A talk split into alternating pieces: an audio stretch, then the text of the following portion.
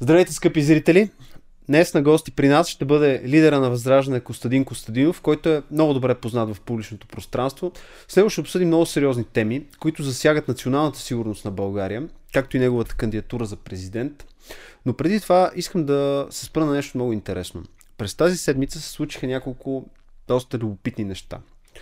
Едното от тях беше пращането на провокатор именно пред дома на Костадинов, както и човек, който на практика беше питал за неговия син пред училището му.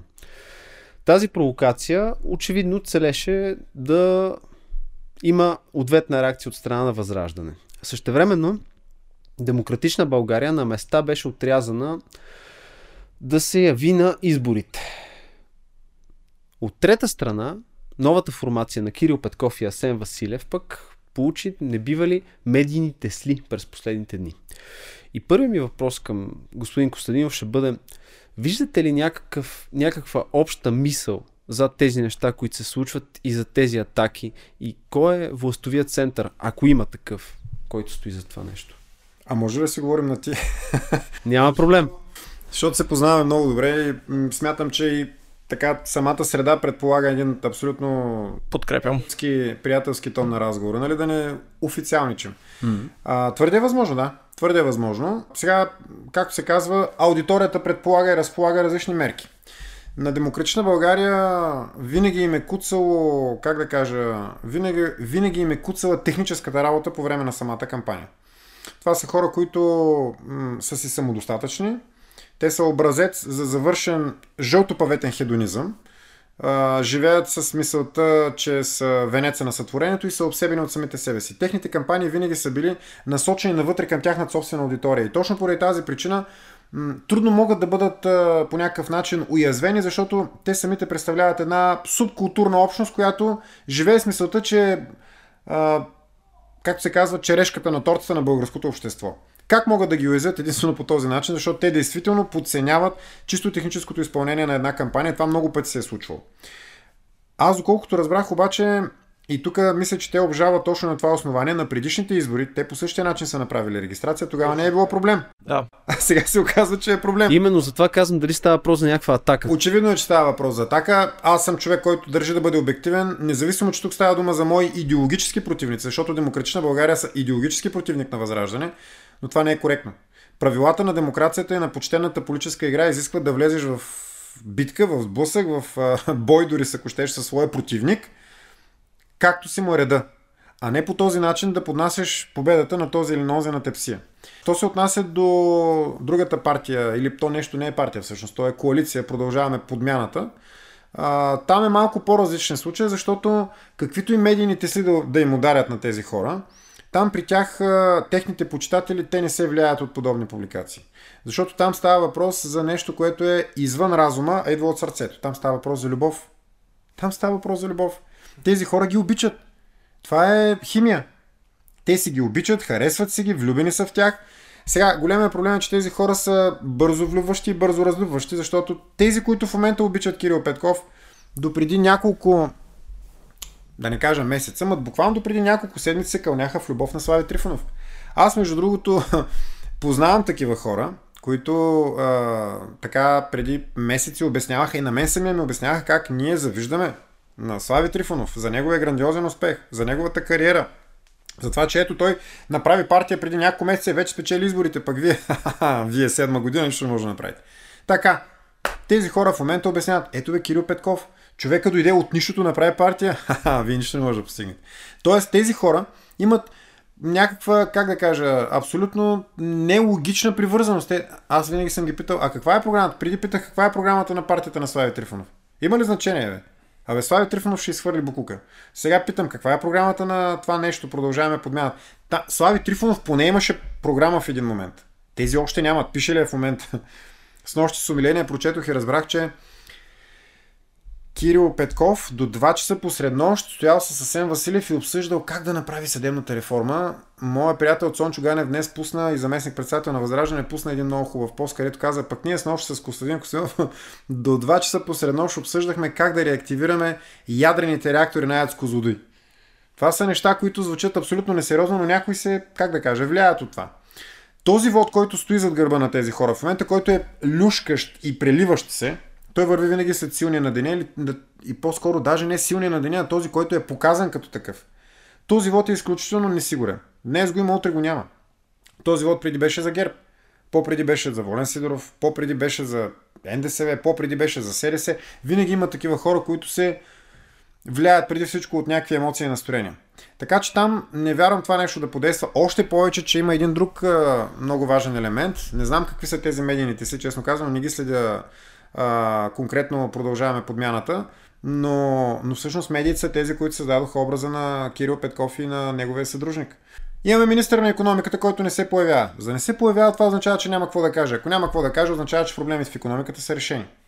Всичките. Не е ли така? Да. А, предишният министър на економиката беше всеки ден, да го кажа на малко по-архичен български, ката ден беше в медиите. Всеки божи ден. И обясняваше най-различни неща и така нататък и така нататък. Очевидно е, че някой го пусна. Някой го придвижи напред. Някой създаде образа му. И то изключително умело и професионално. Няма кой друг, освен американците. Американците са тези, които държат и контролират медиите в България. В България на практика почти нямаме български медии. Имаме американски българоязични медии. И точно поради тази причина в момента, ако има някакви такива медийни тесли, може би те по-скоро имат за цел да създадат образа на тази формация като един вид а, нещо срещу статуквото, което сега статуквото удря. Не вярвам, че по някакъв начин ще им се, как да кажа, отрази. Що се отнася до моя случай, там нещата отново според мен удариха на камък.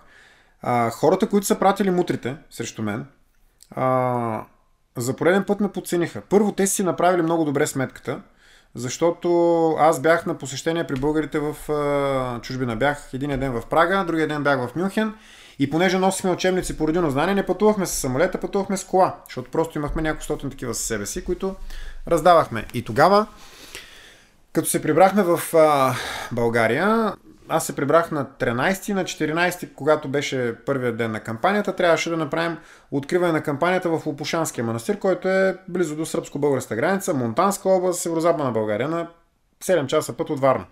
Те са издебнали този момент. Първият, първият ден на кампанията, когато аз на второ място съм на 7 часа път от Варна, на 500 км от Варна. Какво правят? Изпращат а, трима, които един от тях се представя за разследващ журналист.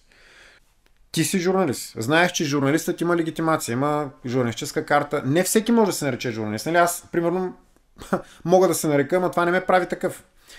Влизат в двора на училището, където учи сина ми и започват да го издирват с негова снимка. Това става известно. А, майка му пуска веднага сигнал в полицията, звъни ми на мене. Аз съответно също се обарих в полицията за да пусна сигнал, за да може да бъде и от двамата родители, нали, да стане ясно, че се притесняваме. Междувременно аз тръгвам веднага, научавайки за какво става въпрос, тръгвам веднага за Варна. Половин час по-късно разбирам, че тези хора вече са пред а, вратата на апартамента, в който живеят децата ми. Почват да тропат, да блъскат. Един от тях слага пръста си на шпионката, за да не се вижда отвънка, отвътре, да не се вижда кой звъни. В продължение, между другото, едната мутра се хвали вътре в а, неговото видео, че в продължение на 40 минути била звъняла на, те, на звънеца. Да, и на мен ми направи впечатление това. 40 минути мутрата звъняла на звънеца и блъскава.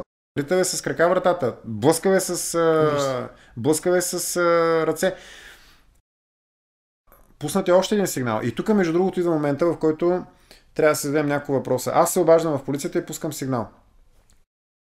Входа, в който се намира апартамента, е през два входа от районен участък на трето районно полицейско управление във Варна. Разстоянието между двата блока, между двата входа е, да не кажа 100 метра, 80 метра. В продължение на 15 минути няма никаква реакция, а мутрите стоят и блъскат. След което в един момент те тръгват да излизат, полицаите, Мутрите явно са предупредени, че полицаите идват и излизат навън, вече излизат извън блок, защото те могат да бъдат уязвени. Сега в момента за това ще им бъде заведено дело, между другото. Две дела ще бъдат заведени на, дела, на мутрите. Едното дело ще бъде за физически тормоз и за посегателство на частна собственост а, и за хулиганство. А другото дело ще бъде за клевета. Едното ще бъде заведено от мен, защото това е използвано като повод, нали, посегателството, защото видите ли, те искали да направят интервю. Странно, защо не търсят мен обаче. Аз затова казах на мутрите, като имате нещо да питате, питайте мен. Само, че мутрите не искат да говорят с мен. Те говориха за някакво разследване, че са били няколко дни там. Аз питам обаче следното. Ако действително те са няколко дни там, съответно, кой го плаща това нещо? Защото ти за да стоиш на квартира някъде, за да търсиш нещо, определено някакво разследване, ако не ти плаща медия, то се някой трябва да ти плаща, нали? Логично е. Са, не мисля, че някой отива и просто е така разследва някого, просто така. Ти можеш да го кажеш това нещо много аргументирано, защото си журналист и знаеш, че това нещо наистина е труд, който се м, заплаща. Сега, аз обаче да кажа някои думи за профила на мутрата. Мутрата се оказва, че е двукратно осъждана, двукратно осъждан престъпник. Организатор на протестите в защита на Гешев. Показван по телевизията многократно в тази връзка. А, преди това е работил за Бареков. Същата тази мутра, безкрайно скандална, м- с абсолютно, как да кажа, криминално проявен тип. Същата тази мутра, сега не знам колко точно дела се водят срещу нея, но аз доколкото разбрах през моите адвокати, които говориха с а, други адвокати, нали, запознали се явно с казуса, а, мутрата официално е безработна, а пък се изживява като разследващ журналист. Кой плаща на мутрата скъпия хотел, в който мутрата спи, заедно с другите две мутри? Кой му плаща бензина, кой плаща пътя, кой плаща скъпата кола с Ауди, са дошли. Много скъпа кола, по-скъпа от моята, която между другото е, е пак нали, навързана вътре в репортажа. А, излишно е да коментирам въобще нещата, които са, които са казани по моят адрес. Тук целта е друга. Лъжите и клеветите ще има възможност да ги докаже в съда. Няма да ги докаже, естествено, че ще бъде осъден. В момента, между другото, има и преписка в прокуратурата. Силно се надявам тази преписка в прокуратурата да завърши с повдигане на обвинение, защото представи си, утре тази мутра може да отиде да тропа на твоята врата, да блъска и да рита твоята врата. В други ден може да отиде на вратата да, на някой друг, може да преследва твоите деца, разбираш ли? И такова мутринско поведение, ма той, той може да се легитимира бил като, като а, примерно, разследваш журналист, ма това не го извинява. И аз си представя, че примерно ти, който си журналист истински, решиш да направиш нещо подобно. Пуснахме сигнал, между другото, до етичната комисия на, на Съюза на българските журналисти. Ще пуснем сигнал до СЕМ, защото СЕМ вече контролира съдържанието във Фейсбук. Тъй като самото съдържание на рубриката на мутрата е с едно цинично и вулгарно име, което не би следвало да бъде въобще допускано подобно нещо. Въобще, тук говорим за една поръчка, която има за цел да постигне две неща. Първото нещо е мен да ме разфокусира и да ме разконцентрира и да ме оплаши. Второто нещо е да да разколебая поддръжниците на възраждане, да си кажат, ей, гледай какво става, какъв бил крадец той. Между другото, едното от интересните неща, които прочетох за себе си, е, че съм бил откраднал 2 милиона и 400 хиляди лева от субсидията. Бри. Само, че, нали, впечатляващо постижение. Обаче има една малка подробност. Субсидията беше за 4 години около 940 хиляди лева. А, така.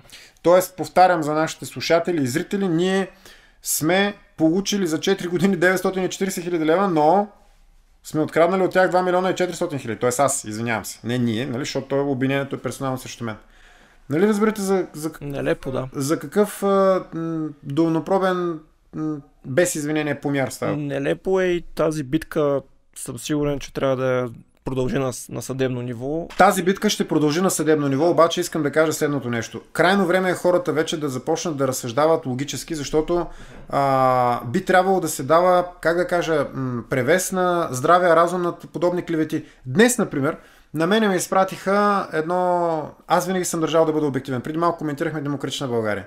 Сега ще коментирам техния кандидат за президент. Изпратиха ми от някакъв жълт сайт, че кандидата на Демократична България, Лозан Панов, не бил служил в казармата, бил представил някакви фалшиви документи.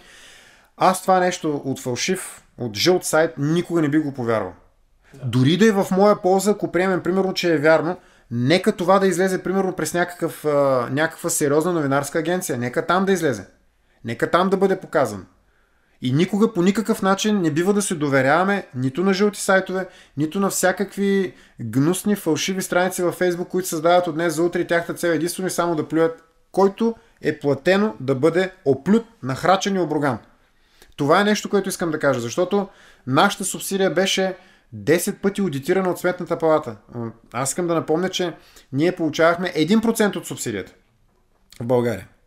И този 1% беше аудитиран 10 пъти. Знаете ли другите партии по колко аудита са имали? По един-два в най-добрия случай, даже не знам дали и толкова. Не мисля, че ГЕРБ са били аудитирани някога. На следващото място на мен ми беше правена ревизия на физическо лице половин година. На мен, на моите близки, баща ми и майка ми ги караха да отварят сметките си 10 години назад. Разбирате ли за какво говорим? 10 години назад да представят банкови извлечения.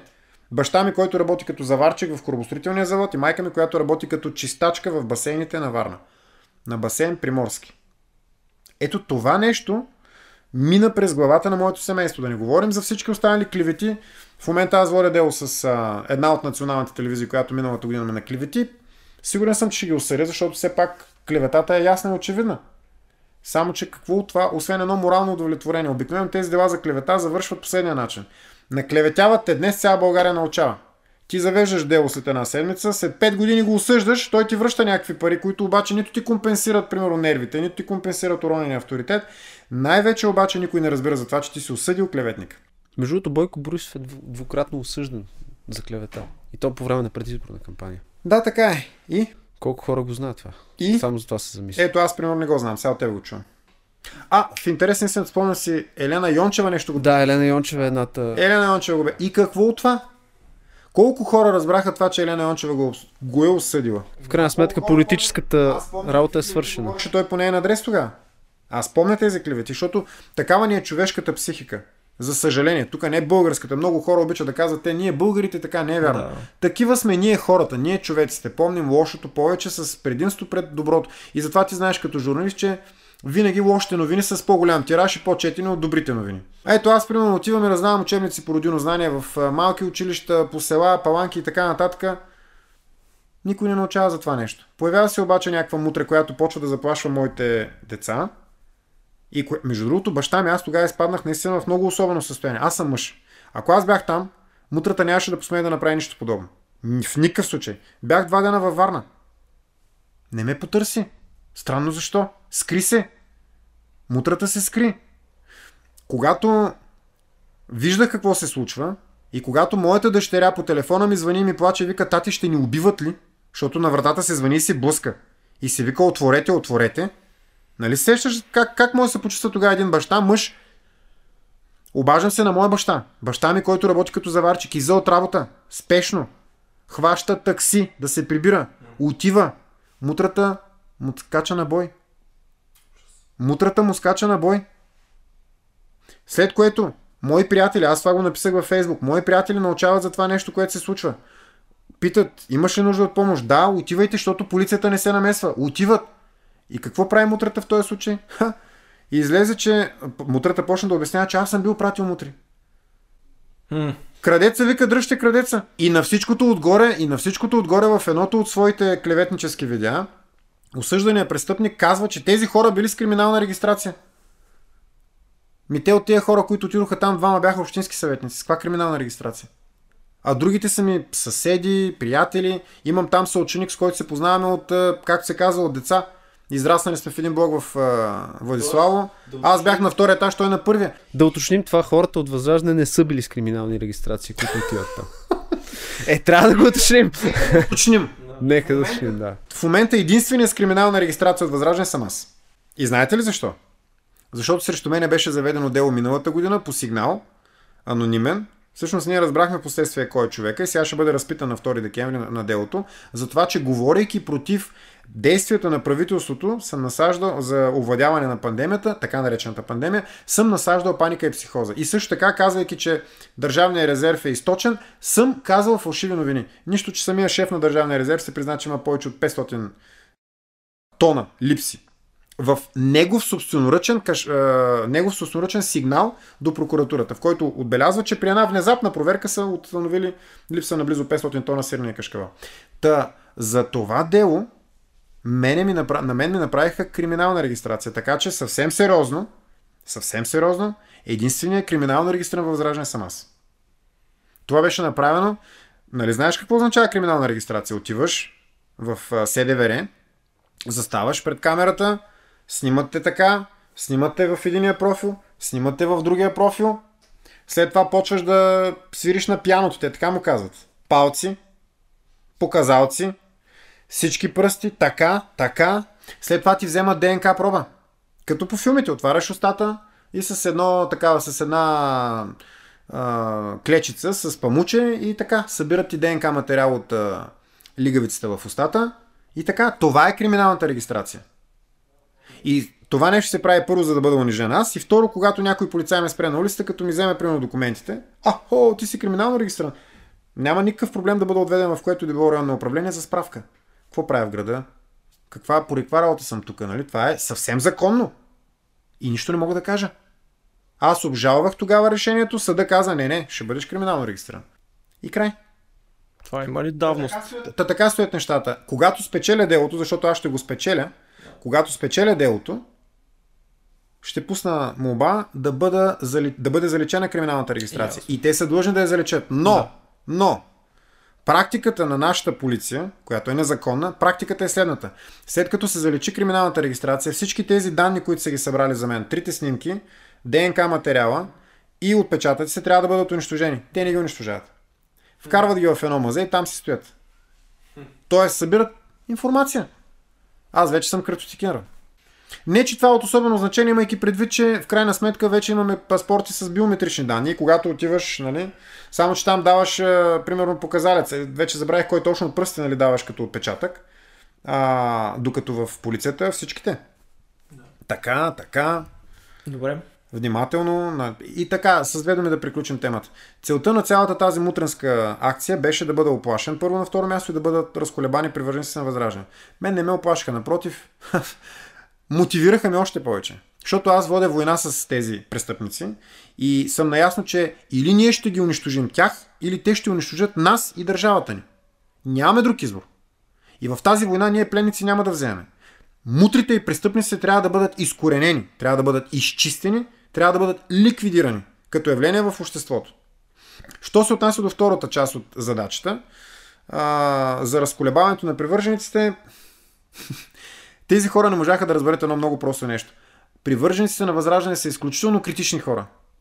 Аз самия съм многократно лъган от предишните си, как да кажа, политически пристрастия. Оказва се, че там, където съм членувал, знаете всички къде съм бил член, бил съм 15 години член на една партия, която се нарича ВМРО БНД. Аз мислех, че членувам в тази партия, за да направим България по-голяма. Оказва се, че членувам там, за да направим портфела на нейното ръководство по-дебело. Аз съм разочарован, аз съм лъган. Хората, които са вътре във Възраждане, също са не един път, не два пъти, многократно лъгани и разочаровани. Точно поради тази причина те са изключително критично мислещи хора. При нас няма такива, които са ме харесали, защото говоря добре по телевизията. Или, примерно, съм обаятелен, или защото имам, примерно, добра тръпчинка на, на, на брадичката. Примерно. Нали. Не. Те виждат какво говорим, какво правим, виждат, че има съвпадение между думи и дела. И следят и наблюдават внимателно при нас. При нас има хора, които аз, между другото, всекидневно се сблъскам с такива. Те казват, аз ви наблюдавам вече от много време и сега, особено последните дни, което ми дава така особен оптимизъм. Те казват следното нещо. Ние виждаме при вас една много сериозна последователност. Тези, в които ние вярвахме, ни разочароваха. Заради това сега този път ще гласуваме за вас, само да сте посмели да ни излъжете. Хората, които са последователи на възраждане, няма как да бъдат излъгани, няма как да бъдат разколебани от а, едни елементарни мутри, които трудно говорят български. Между другото, малко трудно им се разбира, като говорят на мутрите. Но то така е, нали? Те мутрите си имат специфичен жаргон. Както се казва, тя Господ ги е наказал вече. Но може би пък трябва да има и друго наказание. Нали? Има една много хубава приказка, че ние не наказваме престъпниците, Господ ги наказва, нашата работа е само да им осигурим срещата. Да се върнем към така наречената информационна война. От една страна имаме традиционните медии, където ти все повече участие имаш, виждам канят те вече и в BTV, в Нова и така нататък, защото преди доста иг- игнориране имаше. Един път на две години, ако годината е високосна. Така. За мое щастие, от години наред обаче има и альтернатива на тези традиционни медии. Дали? Ами, според мен, аз ис- искрено вярвам, че има и това е една от причините и канала да е в YouTube. Да, да, има ли альтернатива? Ето ние си говорихме с реална альтернатива. Ние си говорихме с теб в началото. И аз имам Мгм. канал в YouTube. И днеска ми пише една а, нали, абонатка, която ми пише следното нещо и казва така. А защо ми триете коментарите? И аз съм изумен, аз коментари не трия. Питам как така трия коментарите. Не съм ги изтрил коментарите в YouTube канала. Най-малкото, което е дори ако щете физически нямам време да вляза вътре, те са няколко стотин коментара. Ми не е вярно, вика, изтрихме коментара, ето вика, сега ще го напиша пак. И след това ми вика, вие ли го изтрихте току-що? Викам, не бе, не съм аз. И тя вика, о, знаете ли, сигурно каза, защото пише за вакцини. Ами, добър ден. Пускам, и пускам линкове, викам, не линкове, моля ви, използвайте български дума, връзки. Да, пуснах връзка и то вика веднага, буквално след 3 минути. Чакайте, вика да направя пак един експеримент. Написа го, а, обнови страницата и каза, ето пак изчезна. Така че, какво, да. какво всъщност означава това? Каква альтернатива? Ето сега ние с тебе, примерно, с вас, двамата можем да говорим нещо, което да не се хареса на YouTube. Да. Това означава, че е. ако някакъв, примерно, бот или робот, нали, там на, на, на, на, този, на този канал, влезе, примерно, и, и засече някакви думички, Да. тук виж отрязал всичко. И ти нищо не можеш да направиш. Нищо не можеш да направиш. Да. Аз имам а, мой приятел и самишленик Пламен Пасков, който е водач на листа на Възраждане в Хасково. Той е един от най-популярните, mm-hmm. а, един от най-популярните, така да кажем, анализатори в, в българския YouTube. Да. Той имаше един канал, който беше с близо 100 000 последователи, който беше Руския. той беше рускоязичен, да. да. Той имаше Да. рускоязичен и български. Ми рускоязичният му канал беше с над 100 000 абоната. Изтриха го. Изтриха го. И няма връщане назад. И ние имаме този проблем с изчезващите коментари. Спазваме условията за ползване на YouTube. Въпреки това, аз твърдя, че спазвайки тези условия, имаме една платформа, която доста по-свободно може да бъде споделяна, разпространявана и разраствана по органичен начин и хора, които не получават достатъчно гласност на традиционните медии, това им е альтернативата. Така е. Но все пак альтернатива под условие под въпрос. Защото също и във Facebook, така и в YouTube има възможност за заглушаване на определени канали. Независимо Да. от това какво казваш и какво правиш, пак могат да те заглушат. Станеше много опасен обаче. В един период междинен, докато все още си начеващ, докато още не са те забелязали, това не е така. Да. Така че дава възможност действително, защото имайте предвид, че ако ги нямаше социалните мрежи, ако нямаше цялата тази форма на възможност за споделяне, ми аз помня как беше, примерно да кажем, преди 15 години. Идва кампанията, по закон, нашия закон е такъв, ние искаме да се промени от възраждане, хм, никой явно не иска, защото му е изгодно. По закон нямаш ли пари по време на кампания, не си ли платиш, не могат да те отразят. Защото Да. ако те отразят безплатно, това е нещо, което ще доведе до глоба за самата медия, която Точно отразява. така, да. И съответно какво се случва? Идват изборите, ти нямаш възможност да си платиш на вестника, на радиото, на телевизията и си до там. Да. И много пъти се е случвало активност, активни хора в, в хода на кампанията биват забравени. Преди това се работи от 2-3-4 години активно упорито. По време на кампанията се появява един изваждане много пари. Има една част от нашето общество, която винаги се влияе от такива, да кажем, популярни личности, които се появяват от нищото. Ето както в момента с продължаваме подмяната и Кирил Петков. И те задминават с, както се казва, ти си водил с две обиколки, накрая те те задминават с три. В, последни, в, в последните няколко минути на надпреварата, образно казвам. Така че в момента това е нещо, което позволява на, на нас от Възраждане да съществуваме, защото истината е, че ние не разчитаме на традиционните медии, защото традиционните медии, аз колкото пъти отида, единственото изключение е БНТ, между другото. Mm-hmm. Винаги съм го казвал, БНТ и БНР. Парадокс е, защото БНТ и БНР са държавни, ние критикуваме а, държавното управление, обаче там има хора, които действително са много, как да кажа, стойностни истински журналисти. Тяхната работа е да създават мост. Журналистът е мост между създателя на новината и потребителя на новината. Между този, който има какво да каже и този, който иска да го чуе. Журналистът е този, който трябва да свърже двете страни. И там действително в а, националните а, държавни обществени медии, в а, националната телевизия, националното радио, действително няма м- никога не е имало до сега проблем. Един път дори не ми се е случвало а, да отида някъде, примерно, и да бъда нападнат от а, журналисти и така нататък. Не, не, че мен, да не ме разберете погрешно, не, че мен ме притеснява това, че някой журналист влиза спор с мене. Даже е по-хубаво така. Даже е по-хубаво, защото една голяма част от журналистите в така наречените други частните национални телевизии, те си живеят в ролята на, на някакви влиятелни ментори, които могат сами да вече моделират общественото мнение. И много лесно да им събориш маските в момента, в който влезеш в диспут с тях. Макар, че тяхната работа не е да влизат в диспут. Работа на журналиста е да задава въпроси да отговорите всъщност са насочени за зрителите. Нали? Той разговор, ако е само между двамата, защо се снима Токи тогава не сте равнопоставени. Той има продуцент в ухото, който му казва, който може да те прекъсне, може да те от- отрежат. И аз ги прекъсвам. Нали? За мен това не е проблем, но пак казвам, а, отиваш в една традиционна медия, в която, примерно, журналиста на среща изведнъж влиза в ролята на опонент. Чудесно, за мен това не е проблем. Но създава едно усещане за, как да кажа, създава се едно усещане за субективно отношение. В интернет това не е така и, и там действително има такава възможност, която ни позволява на нас в момента да се развиваме активно. Всеки ден по няколко стотин нови абонати в интернет, в YouTube каналите ни, в, в Facebook каналите ни увеличават огромното семейство на Възраждане. Ние вече сме близо 200 хиляди души. Всеки ден няколко стотин хиляди души чуват това, което ние казваме.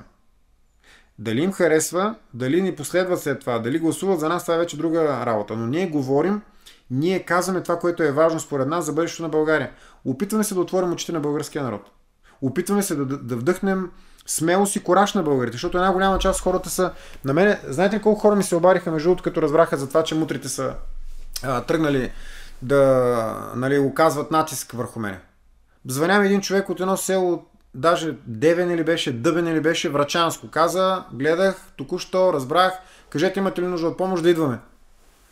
Не бе човек, ние сме във Варна, все пак ти къде си, няма нужда. Не, ако има нужда от нещо, кажете. Звъням един човек от Казанлък. А разни хора, пък, които ми писаха във Фейсбук, които да изразяват подкрепата си и само е така морално да, да, да ме подкрепят, тях даже пък и не мога да ги кажа. Те са неизборимо много. Ние вдъхваме кораж на българския народ, че може да се справи сам с а, рубията, която е надвиснала в момента над нас и която ни мачка вече повече от не знам колко десетилетия.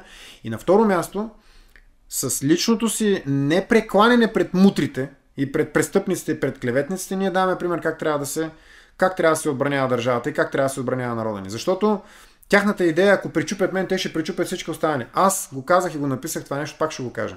В момента единствените, които стоим между мутрите и домовете на хората сме ние. Ако причупят нас, няма кой да ги спре след това. И затова ние нямаме право да падаме и да се предаваме. Хващам се за това, което казваш, за да направя прехода към следващата част от разговора. А, говорихме за Елена Йончева и за какво беше осъдена тя, а, за какво тя осъди Бойко Борисов. А, спомням си, че тогава ставаше въпрос за един елемент на държавната сигурност, а, когато тя говореше за компрометираната ограда с Турция. Това беше причината Бойко Борисов да започне да я атакува. И затова искам да насоча разговор именно на там, към елементите на държавната сигурност на България. И ще ги изборя накратко. За мен тук става въпрос за хранителна независимост, финансова и економическа независимост, военна независимост, здравеопазване, образование. Това за мен са основните клонове. И културата на... за време. Да, културата също. Съответно, искам да обсъдим по частично всяка една от тях, като започнем с енергийната независимост. Моето лично убеждение е, че сега високите цени на тока в голяма степен се дължат и на геополитическото положение, което заема България, което е отредено и което, за съжаление, ние сме допуснали да се превърне нашата родина. Като се започне от затварянето на реакторите на АЕЦ Козлодуй. Още. И искам да те попитам следното. За теб, кога лично и кои хора жертваха енергийната независимост на България? И като втори въпрос, какво конкретно ще направи Възраждане, ако влезе в парламента, за да промени ситуацията на България по отношение на нейната енергийна независимост? Първо всички правителства след 90-та година. Абсолютно всички, като почнем от най-първото на Андрей Луканов и стигнем до последните, които затвориха а, всъщност правителството на Симеон Сакско-Рогоцки затвори първи и втори блок и след това тройната коалиция 2007 година затвори трети и четвърти блок. Това беше кръвния данък, който България плати за да влезе в Европейския съюз. Много често на нас ни казват колко ние милиарди сме били получили от Европейския съюз. Първо, че не е вярно, че чак толкова много, защото ние сме дали също милиарди на Европейския съюз. Нека да не забравяме, че той не е благотворителна организация. Ние плащаме членски внос, който към настоящия момент приближава сумата от около 1 милиард лева годишно.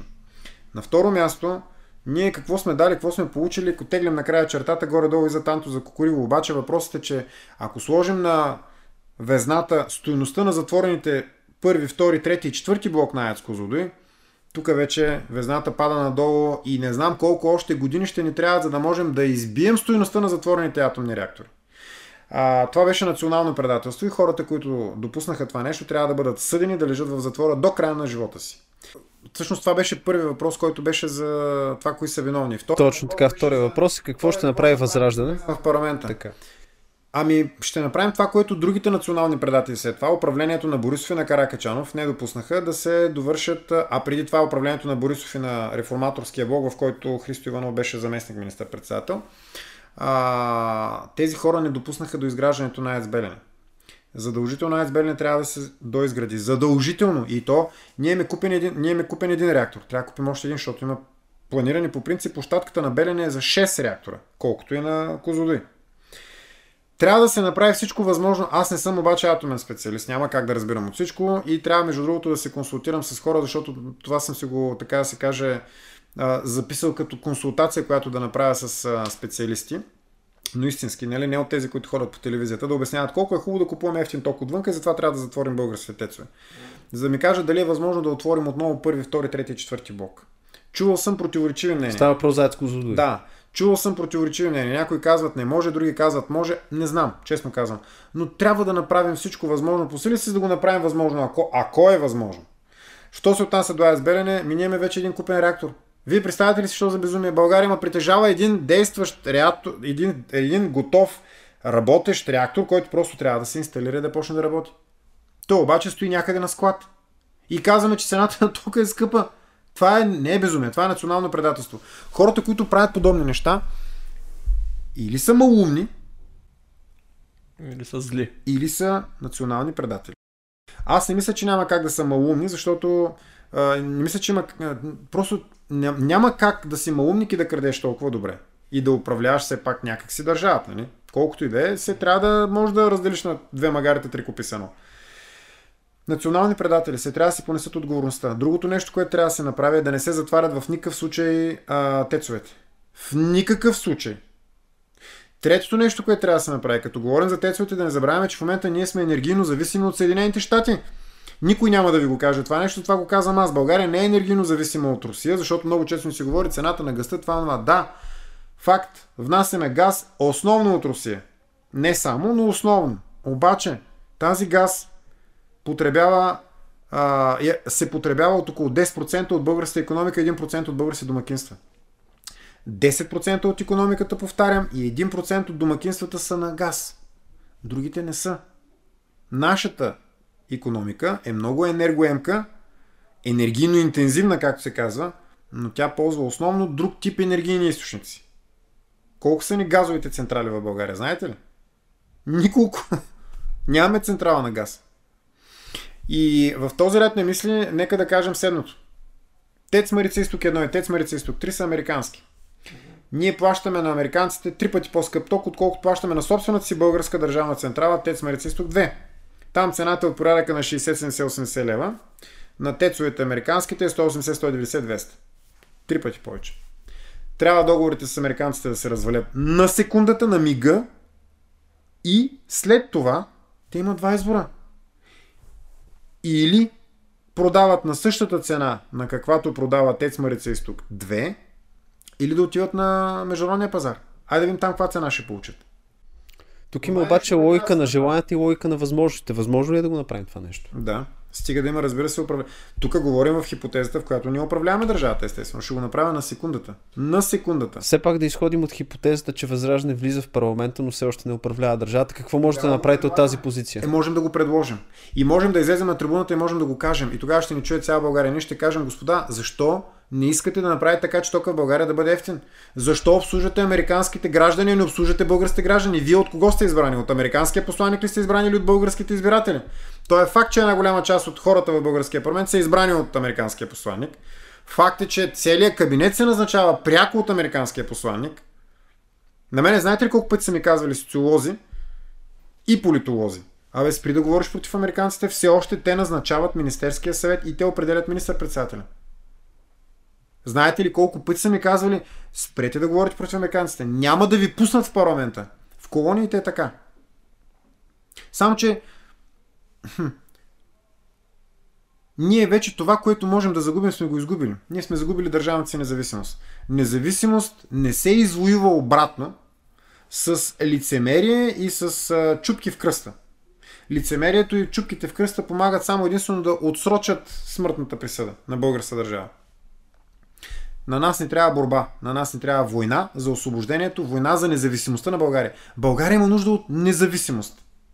Това е причината аз да съм кандидат за президент, защото не искам да има зависими фигуранти, които ходят на отчет в Американското посолство, защото не искам да гледам как политическите лидери в България ходят да се отчитат в Американското посолство. Не искам да гледам как министър-председателят Първата му работа, след като е станал министър-председател, е да приеме американския посланник. Не искам да гледам повече чужди посланици, защото тук винаги е момента, в който казват, ха вие говорите против американците, сте за руснаците.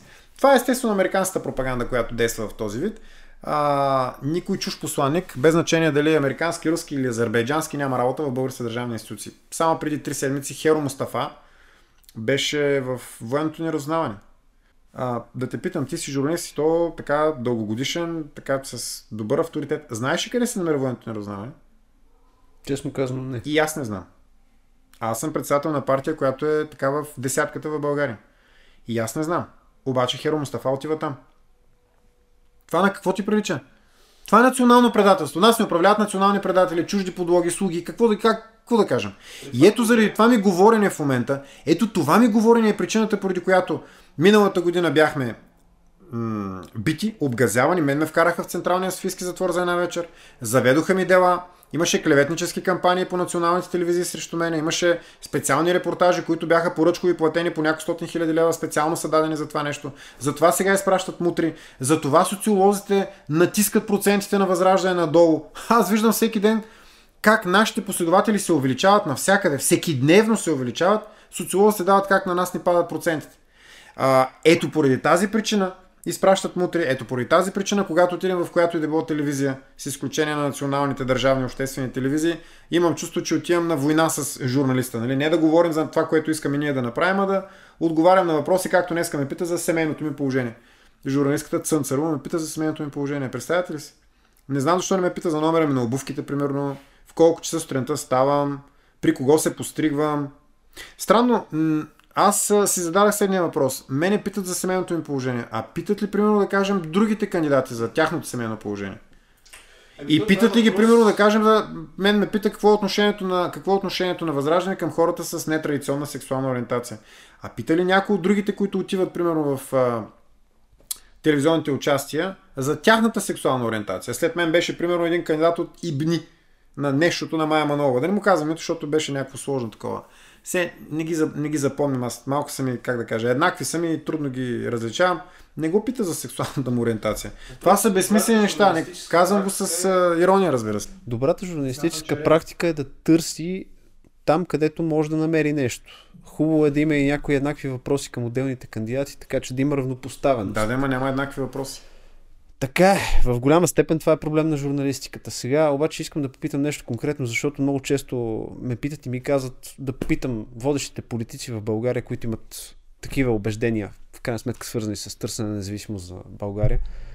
Бихте ли си помагали с хора от други партии, дори техните партийни ръководства да дават някаква различна повеля? Примерно с хора от каквато и да било нова формация, хора от БСП, хора от ГЕРБ, дори ако щете, които обаче застават зад някакви национални цели. По принцип това, с което ние сме се захванали, няма как да бъде свършено само единствено от нас от Възраждане. Трябва да бъде ангажиран целият потенциал на българската нация. Така че ни бъде нужна една национална, как да кажа, мощ, която да застане зад националната кауза. Обаче нещата не са толкова прости. Нали? Така е по учебник. Преди месец и половина, когато стана ясно, че ще има вече избори, а, ние направихме, отправихме една покана за среща към основните политически сили в парламента, които се разграничават от а, ГЕРБ, ДПС и така наречените патриоти. ДПС, защото е антиконституционна партия, антибългарска, тя трябва да бъде закрита. ГЕРБ, защото е престъпна формация, 12 години управлявали, токсични. Така наречените патриоти ги споменавам, те не влязоха в парламента и м- вече са политически трупове. Все още не са погребани, затова развалят, както се казва, атмосферата в България с процеса на своето гниене, но и това ще стане. А, не са в парламента, затова пък тях въобще не сме коментирали. Отпратихме покани към а, БСП, нещото на Майя Манова, Демократична България, има такъв народ, които бяха в парламент. Като им казахме, че искаме да разговаряме точно по тези въпроси, за които спомена и ти. Демографската катастрофа, здравеопазването, образованието, економиката, енергетиката. Дойдоха само от БСП. Никой друг. Ние искахме да разговаряме с тях. Не да се подписват коалиционни споразумения. Не да правим някакви преговори за коалиционни споразумения. Не да мислим някакви общи действия. Напротив, идеята беше да си кажем ние нашите приоритети и те техните приоритети в връзка с бъдещето на България, начина по който България ще се развива. България. Не възраждане, не ибни, не демократична България, не има такъв народ. България. Но тук са покани към партийните ръководства. Аз затова казвам, отделни депутати, Ние които... Покани, ние изпратихме покани към партиите. Те могат да си изпратят когото си искат. Само от БСП дойде, дойде представител Атанас Зафиров, заместник председател на партията. Аз затова казвам, че според мен трудно би могло да се случи на партийно ниво. Ще се хвана за едно интервю, което слушах вчера. Мисля, че беше економист, се казваше Григор Сарийски. Каза изключително важни неща, дано само да не съм сбъркал името на човека. Ако Не, не, сбъркал, да Григор извиня. Сариски се казва, да. Той каза следното. Плана за възстановяване. Нещо, което, с което ни продънват ушите по всички медии в момента. Той го посочи като а, нещо, което ще ни вкара още повече в спиралата на зависимостите. Точно така. На практика, а, от думите му аз разбрах и признавам си за част нещата не се бях замислял, но бяха обяснени изключително добре. Мисля, че в делници говори човека. За това е някакъв своеобразен подкуп. Дават ни едни пари, с които да възстановиме сега нашата економика, срещу което ние поемаме някакви гаранции, още повече да продадем независимостта си. Точно така. Продаването на независимостта е по няколко оси. Приемане на еврото и отказване от българския лев. Следващото ос е така наречената зелена сделка. И това е следващия въпрос, който искам да обсъдим в крайна сметка. Тази зелена сделка, а, за мен лично, изразявам своето мнение, е път към окончателен отказ на каквато и да било енергийна независимост Не в България. Път, магистрала. И говорих с много енергийни специалисти, някои от тях ще поканим и в нашия подкаст, за да говорим на по-професионално ниво. А, какво е отношението на възраждане и какво бихте направили срещу, ако приемем, че приемате това за магистрала, срещу тоталното предаване на нашата независимост, за да бъде спрян този план? Първо да кажа няколко думи за плана за възстановяване и развитие. Плана за възстановяване и развитие е много интересен. Искат да възстановят економиката от щетите, които те самите предизвикаха. Тоест, ако не бяха предприели действия, свързани с така наречената пандемия и да ликвидират на практика силово цели отрасли от економиката ни, нямаше да има нужда от някакво възстановяване. Тоест, това, което направиха те в момента, а, трябва да бъде, както се казва, предмет на, на едно наказателно преследване от страна на, заинтересованите лица. А не в момента да се молим да ни възстановяват някакви щети, които те самите са направили и които са предизвикали. Това никой не го, не го казва, обаче никой не обръща внимание. На второ място, Действително плана за възстановяване и развитие е обвързан с а, много сериозни зависимости и вчера в България беше Франс Тимерманс, който е заместник председател на Европейската комисия. Човека директно си каза, няма да ви дадем тези пари, ако не започнете поетапно да спирате тецовете и да изпълнявате зелената сделка. Директно си го каза. Това си беше ултиматум. Ти видя ли нещо подобно да се каже по българските медии? Някой да излезе, освен нас, освен мен от Възраждане, да каже, примерно, абе, откъде на къде ще ни поставят ултиматум? Да затваряме тецовете, иначе няма парите. Ми майната ви на парите. България оцелява и без пари от Европейския съюз. Между другото, финансирането, което идва от Европейския съюз годишно е някъде от порядъка на около половин милиард, като извадим парите, които ние сме дали. Нека да не забравяме, че България всяка година до края на март месец е длъжна да даде близо 1 милиард лева членски внос. Насреща ние получаваме малко над милиард и половина, които идват всяка година по еврофондове, но разликата е огромна. Ние даваме парите кеш. А тези, които идват на среща, трябва да се заработят от европейски проекти. И там не е много ясно дали ще се изработят всичките. И ако на нас са ни отпуснали милиони и половина, милиард и половина, ние усвоим примерно милиард и 300 и като извадим от този милиард и 300 нашия милиард членски внос, се оказа, че сме цени 300 милиона лева напред. Ми държавният бюджет на България, извиняйте, е 47 милиарда лева. За 300 милиона лева ли сме ние? Като държава. Толкова ли струва независимостта на България? Ако аз управлявах държавата, щях да изгоня Тимерманс като мръсно куче от България. Вчера. Никой няма право да поставя такива ултиматуми. Макар, че Разбира се, това е, как да кажа, емоционално сравнение. Държавническата политика и държавническото поведение изисква друго. Отиваш в Брюксел на заседание на съвета на министрите и заявяваш ясно и категорично. България ще наложи вето на всяка една акция от тук на света, на всяко едно решение на Европейската комисия, ако не се преосмисли политиката, пък специално за зелената сделка, политиката за оказване на натиск над отделни държави членки, а специално за зелената сделка категорично трябва да се оттеглим от нея. Категорично. Задължително трябва да се оттеглим. Тя е вредна. Тя е престъпна. Разискваме тук този въпрос с еврозоната като основополагаш за нова разделителна линия в българската политика. Искам да те питам, срещаш ли хора, които по принцип не биха били поддръжници на Възраждане, обаче по този въпрос казват да, прави сте абсолютно и ние ви подкрепяме. Ами за съжаление не. Знаеш ли защо? Защото хората, които подкрепят членство на България в еврозоната са като модерните консумолци. Нали, ти си по-млад, не знаеш кой е консумолец. Да. То и аз не съм бил. Аз бях пионерче само и тък му станах пионерче в четвърти клас и пети клас приключи системата. Аз бях на 10 години, когато, а, когато падна стария режим. Но консумолците са такива. Те защитават правата линия на партията и ако партията им каже днес едно, те го говорят като, както се казва, като другирани и зомбирани. Същата работа и сега. Казва, че трябва да се влезе в еврозоната и последователите на всички партии са като как да кажа, като то всъщност не последователите, по-скоро активистите на партиите. Да. Активистите на партиите. А иначе, обикновените избиратели, там вече има, как да кажа, там вече има, има свобода на мнението на мненията, но като цяло наделява следното нещо. Абе, аз не съм по принцип за влизане в еврото, обаче то пък нашите като казват ми, то може би ще е по-добре, това и така нататък.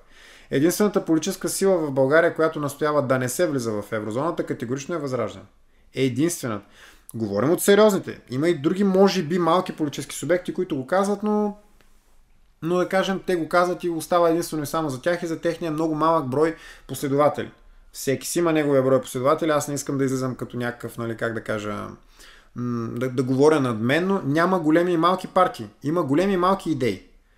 А, и големи и малки личности, в крайна сметка. Има много големи партии в България, които, които са ръководени от безлични хора.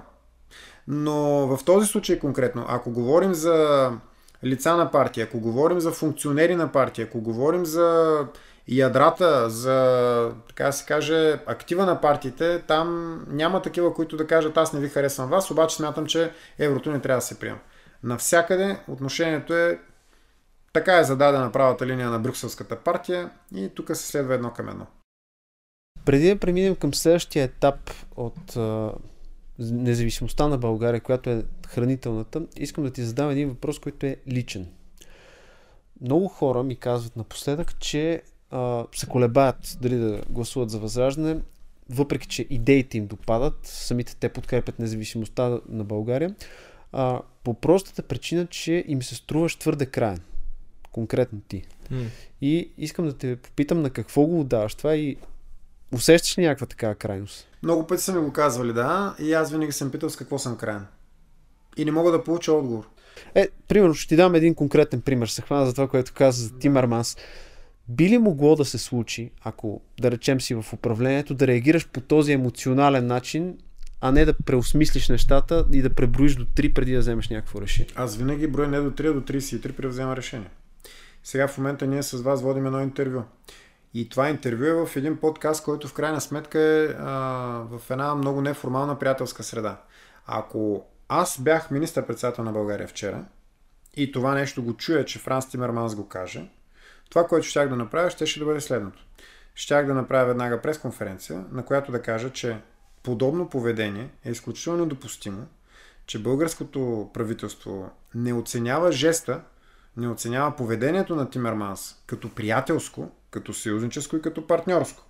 Точно поради тази причина считаме това поведение за недопустимо, за обидно и затова призоваваме и настояваме Тимерманс да се извини. Това крайно ли е? Така звучи по-добре. Е, то така ще звучи естествено. Да, да. Сега обаче има един... Знае, знаеш ли откъде е проблема? Искаш ли да ти кажа откъде е целият проблем? Ние живеем в едно много болно и скупено душевно общество. Душевно скупено общество. Хора, които много искат някой да реши всички проблеми, ако е възможно много внимателно, деликатно, без никакво нали, насилие. Ако може там, разберете се приятелски така. Идете, потупайте мафията по рамото и кажете, извинявайте, господа мафиоти, бихте ли се отдръпнали малко, защото не искаме да управляваме държавата, вие ни пречите и унищожавате България. Те казват, о да, разбира се, как може да не сме се сетили до сега, че унищожаваме България. Момент, чакайте само, изчакайте ни малко, за да постелим червен килим и да го насипем с рози и да поръсим малко розова вода отгоре, за да може да ви е хубаво и като минете да ви ухая на свежо. Няма как да стане това нещо. Нас ни управлява престъпен режим. И когато някой иска да постигне резултати, промени в България, той трябва да е готов да стигне до края в сблъсъка с престъпниците, които ни управляват. Да не говорим само, че нашите престъпници тук са просто един параван за империята на злото отвъд Атлантика, Съединените щати. И в този случай искам да ви кажа следното нещо. Има един много хубав роман на Николай Островски. Как се каляваше стоманата. Не знам дали си го чел. Чел ли си го? Да. Така, ти не си го чел. 100% бях сигурен, че не си го чел. Този роман е един от най-хубавите романи, който е на съветската литература. Той е писан между двете световни войни, разказва за историята на един революционер, Павел Корчагин, който се включва в, така да се каже, червената армия и така нататък и разказва историята на цялото овладяване на властта и преобразуването на Русия в Съветския съюз. Абстрахираме се от идеологията, абстрахираме се от идеологемите, абстрахираме се от историческите обстоятелства. Нека да вземем пример само от едно нещо, което аз още като, защото аз съм го чел романа, сигурно съм, не знам, или в трети или в четвърти клас съм го чел. Не можах да го разбера много добре, защото все пак той е дебела книга, а пък аз съм бил дете, прочето го после вече като юноша още веднъж. Това, което най-много ме впечатли, беше следното нещо. Имаше един момент, където един от приятелите на главния герой Павел Корчагин говореше с група гимназисти и ги агитираше да влязат в армията, за да могат да свършат гражданската война, да победят белите и вече да започнат изграждането на новия живот. И съответно стана там един младеж и казваше следното, и му каза следното нещо, един млад гимназист и казва, всичко е много хубаво това, което казват. И аз съм съгласен, и аз искам така да стане, и аз искам да има, да има свобода, правда и така нататък и така нататък. Обаче, другари, кога ще учим? Ние трябва да учим, ние трябва да си вземем сега образованието. Това не е ли по-важно? И тогава този става и почва да му казва, и му казва следното нещо. Докато ти учеше, аз бях в окопите. Докато ти учеше, аз бях на фронта. Докато ти учеше, срещу мен стреляха и убиваха моите другари. Докато ти учеше, аз съм се учил как да нося картечната на гърба си. Докато ти учеше, аз съм се учил как да нося и да изнасям ранени, умиращи мои другари от бойното поле. Не е време в момента за учене. Да. В момента е време за борба, за да могат да учат нашите деца. Време е за жертви. И сега аз казвам също нещо в момента. Когато някой каже, че аз съм крайен, защото говоря по този начин, така да бъде, нека да бъда крайен. Аз искам да направя така, че България да стане независима държава не след 100 години, по пътя на дипломацията, което няма да стане никога, а искам да стане сега. Ще припомня думите на Христо Ботев. Свободата не ще екзарх иска караджата. България е събудена от саможертвата на 128 четници на Хаджи Димитър на Стефан Караджа, които през 1868 година отиват, както каза Хаджи Димитър, момчета, ние не отиваме да освободим България. Ние отиваме да дадем, да, да станем курбан за България. Това го каза той, когато се кълне като войвода и когато се кълнат неговите четници. Това крайно ли е? Крайно е. Безкрайно крайно. И сега ще ви кажа следното нещо. Историята на България се пише от крайни хора. Хора, стигащи до крайности. Пише се от хора, които са готови да оставят бременната в, в деветия месец своя жена и да напишат писмо Мила ми Венето. После отечеството най-много любя тебе. Историята се пише от хора крайни, които могат да изоставят целия си живот и всичко останало и да тръгнат да обикалят немили недраги България, гонени от турската полиция в продължение на години и да създадат повече от 500 революционни комитета, като Левски. Историята се пише от крайни хора, като капитан Петко Войвода, чийто брат е убит, братовчетно всъщност е убит, и той излиза в гората за да масти. И като него са още много други. Хора, които не са отивали тогава да завежат дела. Аз бих в момента направил също като тях. Живеем все пак в някакво що годе нормално цивилизовано общество. Но повярвайте ми, ако имах възможност, нямаше да вода дело срещу мутрите. Щях да направя това, което Петко, капитан Петко Войвода е направил с турците, които са убили неговите роднини. Защото с мутрите и с престъпниците не трябва да се действа по друг начин. Това крайно ли е? Нека да е крайно. България в момента има нужда от революция, защото ние сме умираща държава. И България умира тихо. Между другото, това беше заглавие на един филм, който излезе по руска телевизия. България умирае тихо. И тези хора, които са дошли от чужбина, от Русия, бяха направили един покъртителен филм за България. Покъртителен филм. Да, ние умираме тихо. Айде, моля ви се, нека може поне да направим, поне някакъв вопъл да издадем, някакъв стон. Да стане ясно, че поне има някакъв грам живец. Поне да не стоим като овце пред заколение. Това крайно ли е? Нека да е крайно. И нека, ако има хора, които се страхуват да не гласуват за нас, живи и здрави да са. Нека да не гласуват за нас. Аз искам за нас да гласуват смели хора. Аз искам за възраждане да гласуват хора, които не изпитват страх пред препятствията. Искам за възраждане да гласуват хора, които искат да направят революция в сърцата си първо и в душите. Хора, които искат да направят така, че ние да станем отново велика държава. Велика държава не се става по този примиренчески овче начин. Няма как да стане по друг начин. Няма. Ние сме изправени през следната ситуация. Или Възраждане ще управлява България, или България ще умре. И тъй като враговете не го знаят, затова се опитват да унищожат Възраждане. Удряйки основно мен, разбира се. Като създател и като председател и основно лице на Възраждане. Само, че Възраждане отдавна вече ме надскочи, слава Богу. Десетки хиляди са нашите последователи. Стотици хиляди вече. И няма сила, която да ни спре. А това, че има такива хора, които се притесняват, че съм бил крайен, ето заради това се притесняват. Защото те знаят, че в една такава ситуация ще дойде момента, в който трябва да се избира. Или, или. Бенковски не е ли бил крайен? Отива и почва да казва на хората в селата около Панагюрище, ставайте, Коприща възстана. И те му казват, абе, бай Георги, трябва тук да пребера овцете, ела утре, защото гости имам, дойдоха, ти знаеш от стрелча чак и така нататък. Той казва, така ли? И почва да им пали къщите, за да ги изкара навънка. Крайен ли е бил? Крайен е бил. И заради този крайен човек ни има нас, защото ако го нямаше Априлското възстание, нямаше да има и нас. Априлското възстание предизвика зверства на турците, турските зверства предизвика руско-турската война, руско-турската война доведе до служението на България. И всичко това, защото имало едни крайни хора. Знаете ли какво казват турските, чурбаджиите, куприщенските, които затварят Тодор Каблешков и неговите другари, когато разбират, че възстанието започва да се потушава? Те ги затварят и изпращат писмо до турците да дойдат да ги вземат. И влиза единият, това Захари Стоянов го пише. Много хора нали знаят за Захари Стоянов и за записки по българските възстания, но почти никой не го е чел. Което е много странно, но както и да е. Знаете ли какво каза един от коприщенските чурбаджи? Влиза вътре при Каблешков и при неговите другари затворени, заплюва ги по лицата и казва Камъни да бяха родили майките ви вместо вас. Камъни да бяха родили майките ви. Хайрсъзи с хайрсъзите, тръгнали на империята нож да вадят. Много е крайно, нали? Така като се слушам, се сещам за един друг роман на Борис Полевой, а именно Повест за истински. За истинския човек, за, за Алексей Мерес. Също голяма книга. Сега обаче искам да... Ти пак не си е чел, нали? Аз по руската литература, извън Александър Солженицин и Достоевски, и това, което в ученическите години съм чел, съм по-гол и бос. Причината е в това, че а, ако преди 89-та година за нас а, беше Всъщност, не, не е вярно това. Значи, преди 89-та година а, западната литература не беше затворена за България. Mm-hmm. Отварям една скобка, извинявай, запомни си мисълта. Западната литература не беше затворена за България. Аз съм чел страшно много, примерно аз страшно много обичам научна фантастика. Mm-hmm. И на мен любимите ми писатели са Айза Казимов и Тери Прачет. Тери да. Прачет започна обаче да бъде превеждан на български след 90-та година. Но Айза Казимов, една голяма част от неговите произведения бяха преведени на български преди 89-та. Даже някои от класическите му произведения все още не са преиздавани. И ако искаш да ги четеш, примерно да кажем, ако искаш да прочетеш, примерно да кажем да прочетеш Звезден прах, да. трябва да, звезди като прах, трябва да прочетеш изданието, което е от преди 89-та година. Защото просто няма ново. Да. Сега в момента не е така. Никой не преиздава тези книги, за които ние говорим. Руската литература е затворена за нас.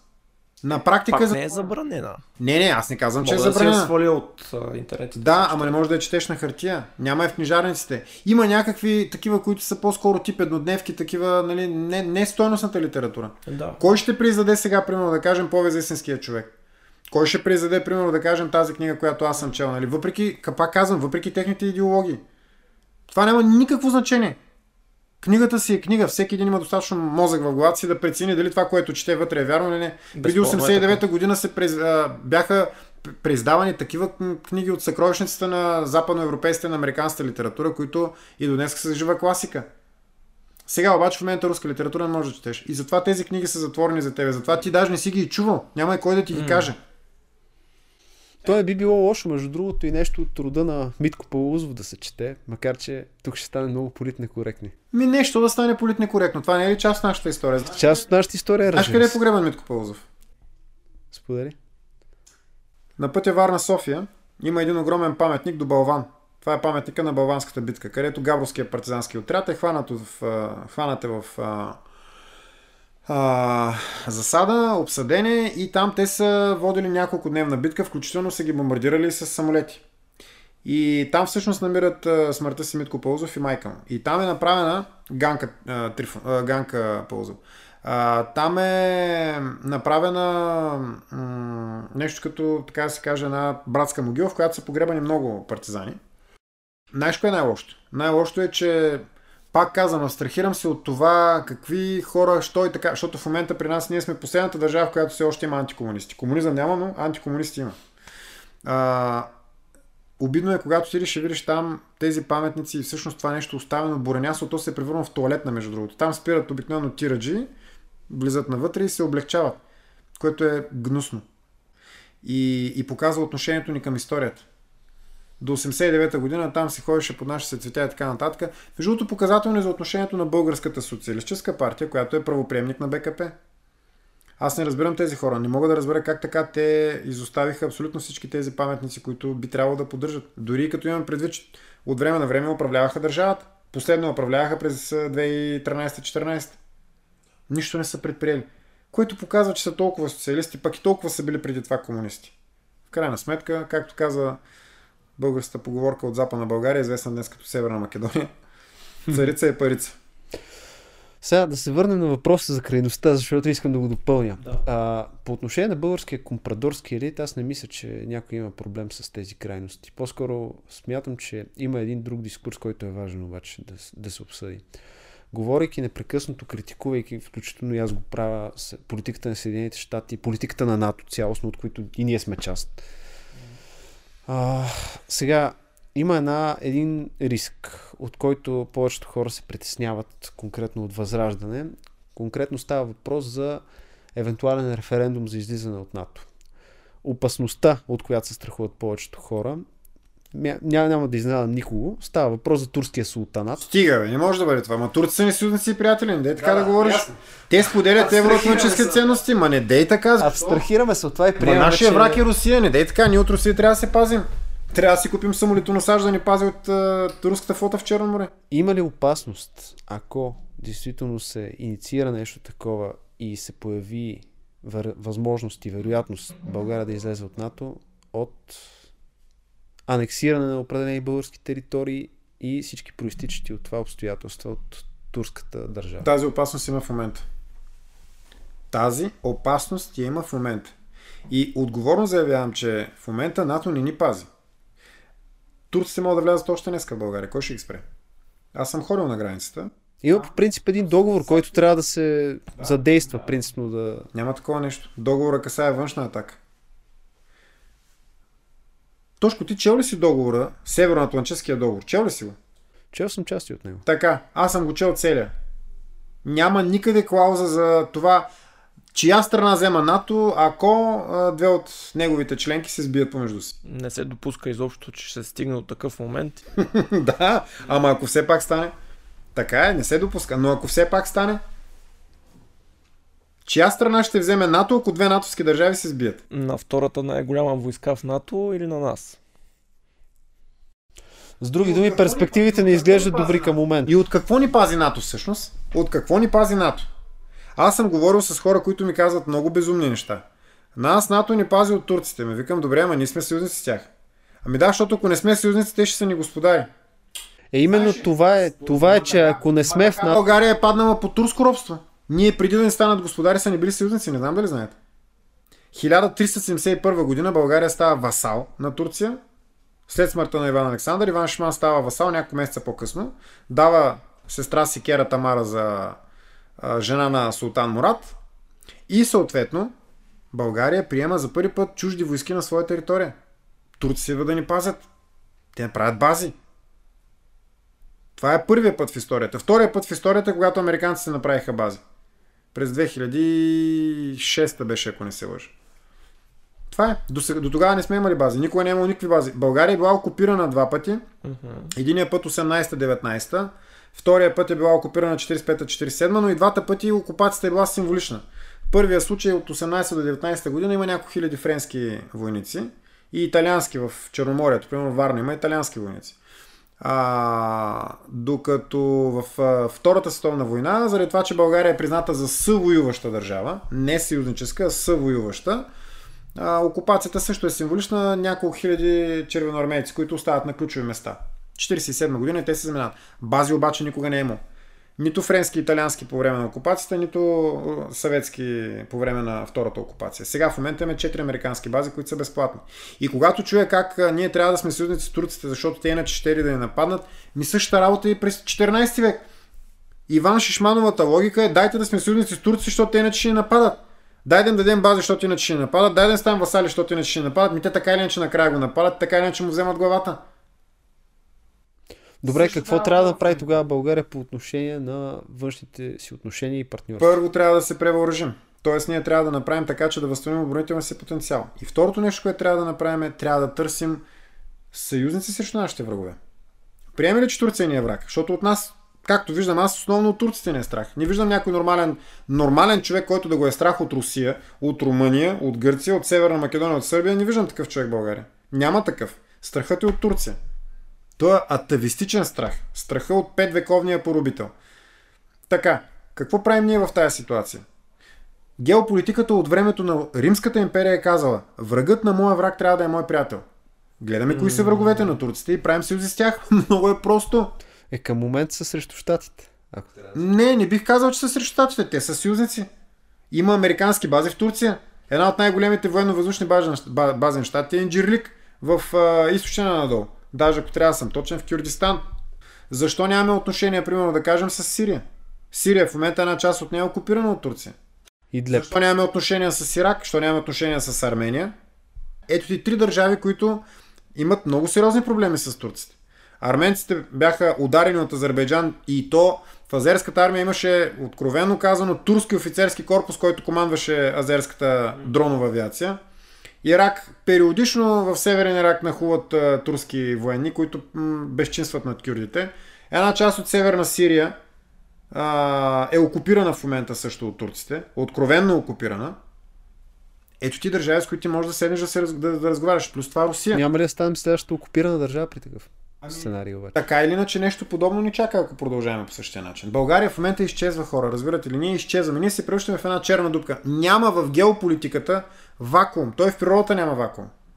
Няма такова нещо като вакуум. Ние изчезваме, нашето население умира и емигрира. И на фона на това нещо остават и такива хора, които, как да кажа, м- да не ги наричам страхливи, но и ни душевно скопени хора, които казват, ми дай сега тук да не бъдем много остри, да не вземем да оплашим това, да не оплашим оня. Съкън да не чуя султана. Като Киряк Стевчов, нали, да използвам пак една, едно сравнение с а, литературен герой. Господа, тук се говори против султана, аз излазям. Много пъти ми се е случило, когато го казвам това нещо, ми казват, как може вие така говорите, не дейте, ще настроите турци срещу нас. Първо турците. И Турция са две различни неща. Да. Нека да не го забравяме това нещо. И второто нещо, което е, нека да не забравяме ролята на Русия.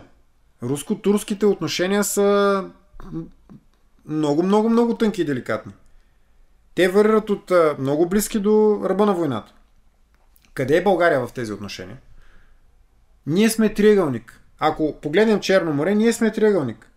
Русия, Турция, България. В тези отношения турците... на- Знаете ли, между другото, каква е причината България да а, излезе от а, Южен поток? Много хора а, нападат Бойко Борисов за това нещо. Аз винаги съм държал да бъда обективен. Борисов има своите огромни грехове към България. Да, той безспорно има своята вина за спирането на Южен поток. Но окончателното решение беше на правителството на Орешарски. Да, когато сенатор Маккейн дойде и на практика Точно. заплаши Стефан. Но има, но има една малка друга подробност, тя е изключително важна. Кой тогава беше коалиционният партньор в това правителство, който на практика движеше правителство? ДПС. Какво се случи, когато България се отказа от Южен поток по времето на Орешарски? Създаде се Турски поток. Какво стана след като се създаде Турски поток? България, която беше до тогава гара разпределителна за руския газ на Балканите и за Европа, и за Юго-Источна Европа, и България, през чиято територия идваше половината от, турския, от руския газ за Турция, защото другата половина идваше по, южен, по Сим поток, който беше направен още 90-те години по дъното на Черно море, България се превърна в страна износител и транзитьор на газ от Русия за Турция в вносител на газ от Русия през Турция за България. Ето ви един жест на брутално национално предателство. ДПС на практика изиграха за пореден път ролята си на пета колона на Турция, унищожавайки този за нас важен проект, те го подариха на турците, защото руснаците така или иначе трябваше да го направят. Те го направиха. И те го направиха. ДПС, между другото, често са сочени като руско прокси. Интересното е, че в случая най-засегнати от а, това нещо, че не беше построен Южен поток, не бяха нито руснаците, нито турците, бяхме ние. Човек, а, да наричаш ДПС руско прокси, не знам колко трябва да, да...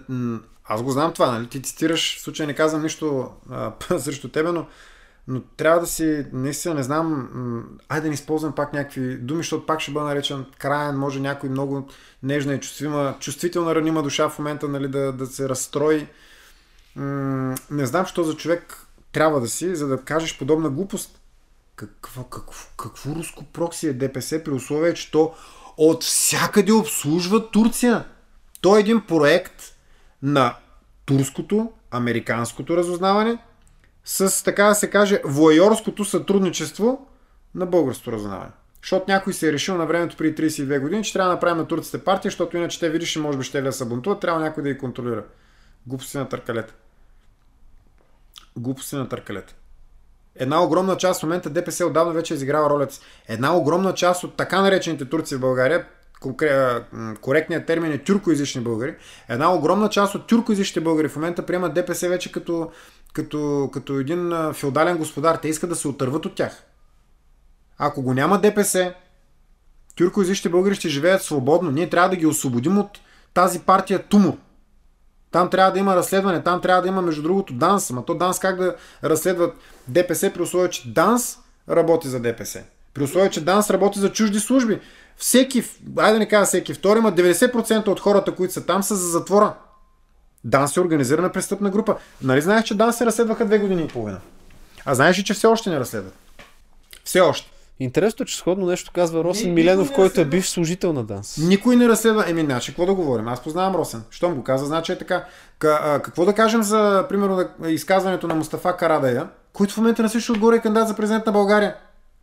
Този е Ничерин, който отиде и се поклони на султана си в а, Анкара и му каза Тюркия е Ана Ватан, Турция е майка родина. Прав ли беше Радев да го пита коя е родината? Не беше прав Радев. Не се прави така. Не се прави така, защото по този начин той втвърдява електората зад гърба му. Напротив. Радев трябваше да ходи и да пита неговите избиратели. Съгласни ли сте с това, че вашия председател казва, че родината му е Турция? Това трябваше да направи Радев. Защото по този начин той едва ли не го легитимира като някакъв противник. Кой е Мустафа Караде? Един обикновен българин от село Борино. Българин, повтарям, натъртвам. Неговия майчин език не е турски, той го е научил там, затова е ничерен. Учил в Турция, взели са го, умен е, безспорно е умен. Тарикат. Затова е сложен на този пост. Отива, научава турски, получава образование, извадене от нищетата на малкото родопско село. То не е малко, то е бая голямо, ама пак се е село. Нали? И става безкрайно верен на господаря си. Това е положението. Той не може наистина да го чувства така. Напомняне към време разделно. Еми едно към едно е. И знаеш кое е най-лошото? Най-лошото е, че нас ни управляват хора, които не са наясно с тези неща. Нас ни управляват хора, които не познават специално тези наши сънародници. Те не, не са наясно с тях. Наскоро имаше Борисов едно изключително глупаво изказване, където беше казал, ето вика в Родопите, където няма нито един християнин, там ние сме построили колко са джими. Чакай малко, бе. Ма нали сещате това нещо? Той го каза. Да, да, да. Не, то, то не е смешно, то, е- то е тъжно. То е Това е, смешно. това е, да, това е Няма християни. отвратително тъжно. Е. Ими така е с всички останали. Така е с всички останали. Аз, примерно, да кажем, наскоро ходих в Кърджали, правих една среща там с избиратели и съм, снимах се на табелата на Кърджали. Кърджали е прекрасен град, между другото. Много красив град. Перлата на източните Родопи, столицата на източните Родопи. И написах, аз съм в Кърджали, един от най-хубавите български градове. И отдолу, като се почна. Какъв български град, бе? То там на български не може да, се, да си поръчаш хляб. Там никой не говори на Е, български. това не е вярно. Не само, че не е вярно, това е антибългарско. Да. Дори да беше вярно, не трябва да се казва. Да, да. Обаче това го казват наши сънародници. И аз викам, бе хора, аз съм в момента тук, бе. Вие мен се опитвате да ме, обявите, да ме, да ме убедите как, какво е положението в Кърджали. Ами, включват се хора от Кърджали, които казват, бе, не е така, бе, не е вярно. Защото Кърджали е по-голямата си част населен с българи, класически българи. Да, верно, в селата почти няма българи, нали? Само тюркоязични българи има. Но Пак българ. Града не е така. Пак българи, всички сме българи в България. Няма други освен българи. И какво се получава в такава една ситуация? Оказва се, че огромната част от нашия народ, той вече живее в неведение какво се случва в, в останалите части от страната. Аз ви казвам, България се разпада в момента. И единствената сила, която може да задвижи центростремителни процеси, защото в момента има центробежни процеси, единствената сила е възраждане. И затова сме атакувани. Ние сме най-голямата заплаха, не най-голямата, единствената заплаха за статуквото в момента и за американския колониален ред. Защото американския колониален ред е предвидил България да изчезне. Сега обаче искам да внеса другата страна. От една страна казваме, някой има план за нашето изчезване. Напълно допускаме, че това е Да. възможно, вероятно, обаче тук идва другата страна. Какво правим ние по въпроса? И обобщавам какво правим ние по въпроса. От вече поне 30 години насам ние се евакуираме. Ние масово напускаме България. Младото трудоспособно население непрекъснато намалява и решава да напусне България. Урбанизационните процеси също са много страшни, съсредоточавайки населението единствено в големите градове и оставяйки селата опустяващи. Селското стопанство умира. И тук стигам до тази част, за която исках да си поговорим. Селското стопанство, хранителната независимост на България. Как може да бъде обърнат този процес с Хастара и съответно да бъдат мотивирани хората не да напускат България, не да напускат родните си места, а точно обратното да се върнат по родните си места, да обработват плодородната българска земя, да ядем чисти, био, ама истински биопродукти, а не това, което се продава в биомагазините. Какво може да се направи по този въпрос? Първо трябва да се направи така, че да се задържат останалите все още по селата хора, защото това е по-лесната задача. Много е трудно да върнеш някой, примерно от Лондон, да се прибере в Дюлино, примерно, или в... А... Ако в Лондон ми е чини, в крайна сметка. Ами... Да, ама ако взима хиляди паундове. Не, той взема хиляди паундове, ама хиляди паундове има, примерно да кажем, и квартирата, защото аз Така като е. бях в Мюнхен, Абсолютно. останах да спя в а, квартирата на нашия самишник там, който живееше с жена си и с двете си деца, в едно малко апартаментче, може би 60 квадрата, 3 стаи. И каза, че за това нещо в покрайнините на Мюнхен той плаща 1860 евро на да. месец. И представяте ли си? Това е повече от... Айде не повече, ама малко по-малко от моя месечен доход в България. Той го плаща за издръжка там само, на, само за найема. Отделно идват режими и всичко останало. Както и да е. Та, първо трябва да направим необходимото, за да може да запазим, да задържим хората, които са там в момента. Защото по селата все още има производители, но те просто не се ползват с никаква подкрепа от държавата. Аз имам, примерно да кажем, мой приятел Набор от село, който гледа овце. В моето село на времето, Батово, се гледаха някъде към 2-3 хиляди овце в ТКЗС-то държавни и около 2 хиляди частни овце. Баба ми и дядо ми Бог да ги прости, те по-малко от 30 овце не са имали. А пък особено когато дойде зимата и започна да се агнят, тогава беше пък да не говорим. И, и, и това е само нашата къща. Ми, като, като сложиш, примерно, че в селото има някъде от порядъка на около 200 къщи, и във всяка една от тях да има между 30 и 50 овце, нали сеща за какво става въпрос? Това в момента знаеш какво се е превърнало? В цялото село има 120 овце, от които 100 ги гледа моя приятел. И той се издържа с тях, между другото. Той се издържа добре. Обаче той, той се издържа, но не може да расте. Тоест той има едно ниво, което си остава до там. Тук е момента вече на държавата да му помогне, за да може да направи така, че той да се развива. И той, примерно, да кажем, ако тази година гледа 100, до година да гледа 110, да не е бързо екстензивно да прави, примерно, хергилета от по 1000-2000 овце, до година 110, после 130, 150 и така нататък. Да почне да си позволява той да може да има и хора, които да не има на работа, защото той в момента сам си ги гледа овцете. Лека по лека да може да се развива. Един човек трябва да вижда перспективата, а не да знае, че днес, примерно, е на 35 години гледа 100 овце и знае, че на 55 години пак ще гледа 100 овце и каквото е изкарал днес, ще изкарва след 20 години. Това не е хубаво. Това създава усещането за безперспективност. Ролята на държавното ръководство е да се даде възможност на всеки един да вижда, макар и лек, но път плавен нагоре. И когато това нещо стане, след това е вече работата на, пропагандата. Започва това нещо да се пропагандира, да се обяснява. Не по телевизията да ми броят трупове сутрин колко души били починали с, а не от, с вирус, а да обясняват. Тук в това село това се прави. Има едно прекрасно предаване, между другото, в а, националната телевизия, отново да я похваля и да кажа добри думи за нея. Бразди. Той, между другото, ако не се лъжа, едно от най-старите предавания в националния ефир. Там редовно гледам такива хора. Имаше един, който гледаше. Аз съм изкушен от темата. Нали съм си селско момче в крайна сметка. А, гледам един човек, който гледа пчели на село и казва, никой не може да ме накара да отида в града. Имаха три деца с жена си. А, и, и жена му казва, аз съм много щастлива тук в града. Като отида децата ги питат, те викат, абе няма много деца да си играем. Нали, ама иначе много ни харесва. Тук не искаме в града. Кой нормален човек иска да отиде да се забучи в града? Еми явно са доста. Извинявай. Значи, аз познавам такива хора. Отиват и с болка на сърцето буквално. Те живеят за да могат да преживяват. Те живеят за да могат да преживяват. Идват в града и в крайна сметка всеки един от тях с удоволствие би отишъл там, където живее където му е родния дом, за да може да изкарва нещо, което да му помага повече, отколкото нали, отивайки в една среда, която е замърсена, която не е негова, която той чувства като чужда. Да не говорим, че пак България е едно на ръка ми, като тиш в чужбина, да ми е щени в Лондон, както каза ти. Още по-зле. Сто пъти по-зле. Вкъщи поне деца викат и говорят на български. Това е нещо, което трябва да се направи. Първа стъпка. Трябва да се запазят хората, които са по селата, които в момента произвеждат и да им се даде възможност да произвеждат още. Втора стъпка, но това нещо няма как да стане, докато сме в Европейския съюз. Европейския съюз забранява такива действия. Тук българската държава нищо не може да направи. Тя трябва да му каже, отивай там да кандидатстваш пред еврофондове или тук ме държавен фонд за меделия, ама той е пък така направен, че там да отиват само едни големи нали, тартори, които да дърпат от там милиони, стотици милиони, да не кажем милиарди. А, втората стъпка, това нещо трябва да се пропагандира. Третата стъпка, да се направи български фонд за развитие, който да поощрява всеки един, който реши да инвестира в земеделие в селско стопанство. Тук вече не би трябвало да има проблем с Европейския съюз. Има проблем, как да няма? България няма право да дотира, няма право да финансира допълнително, освен това, което е гарантирано по европейските програми. Защото се води нерегламентирана държавна помощ. Така работи Европейския съюз, драги мои приятели. Така работи. И заради това бяха направени, между другото, и много такива акции, като свинска чума, като чума по дребните преживни животни, там... Нещо, което съда официално призна, че не е имало. И така нататък, нещо, което съдът официално призна. И като го призна, какво стана след това? Някой понесе ли отговорност?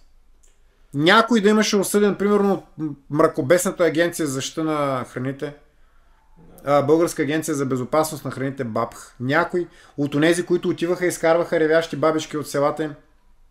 Баба Дора всички помним историите, да, не само. Да, избиха ги, избиха ги като животни. Животните ги избиха като животни. Избиха ги. Ликвидираха, ликвидираха, ликвидираха селата по този начин. Аз съм минал през тия села след това.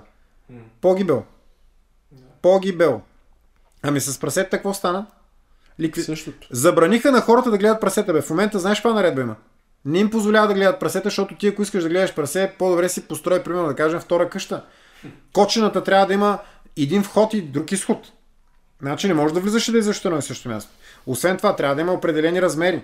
Трябва да са щастливи прасета. Плюс това, трябва да има специално място, където ти да можеш да загробваш а, остатъка от а, нали, отходните дейности на прасето. И това трябва да е на друго място. И като ти дойде, примерно, да кажем един ветеринар, и като ти види, примерно, да кажем, че кочената ти, защото кой нормален човек на село си прави кочена по този начин. Кочената е кочена, тя се сгубява с подръчни материали.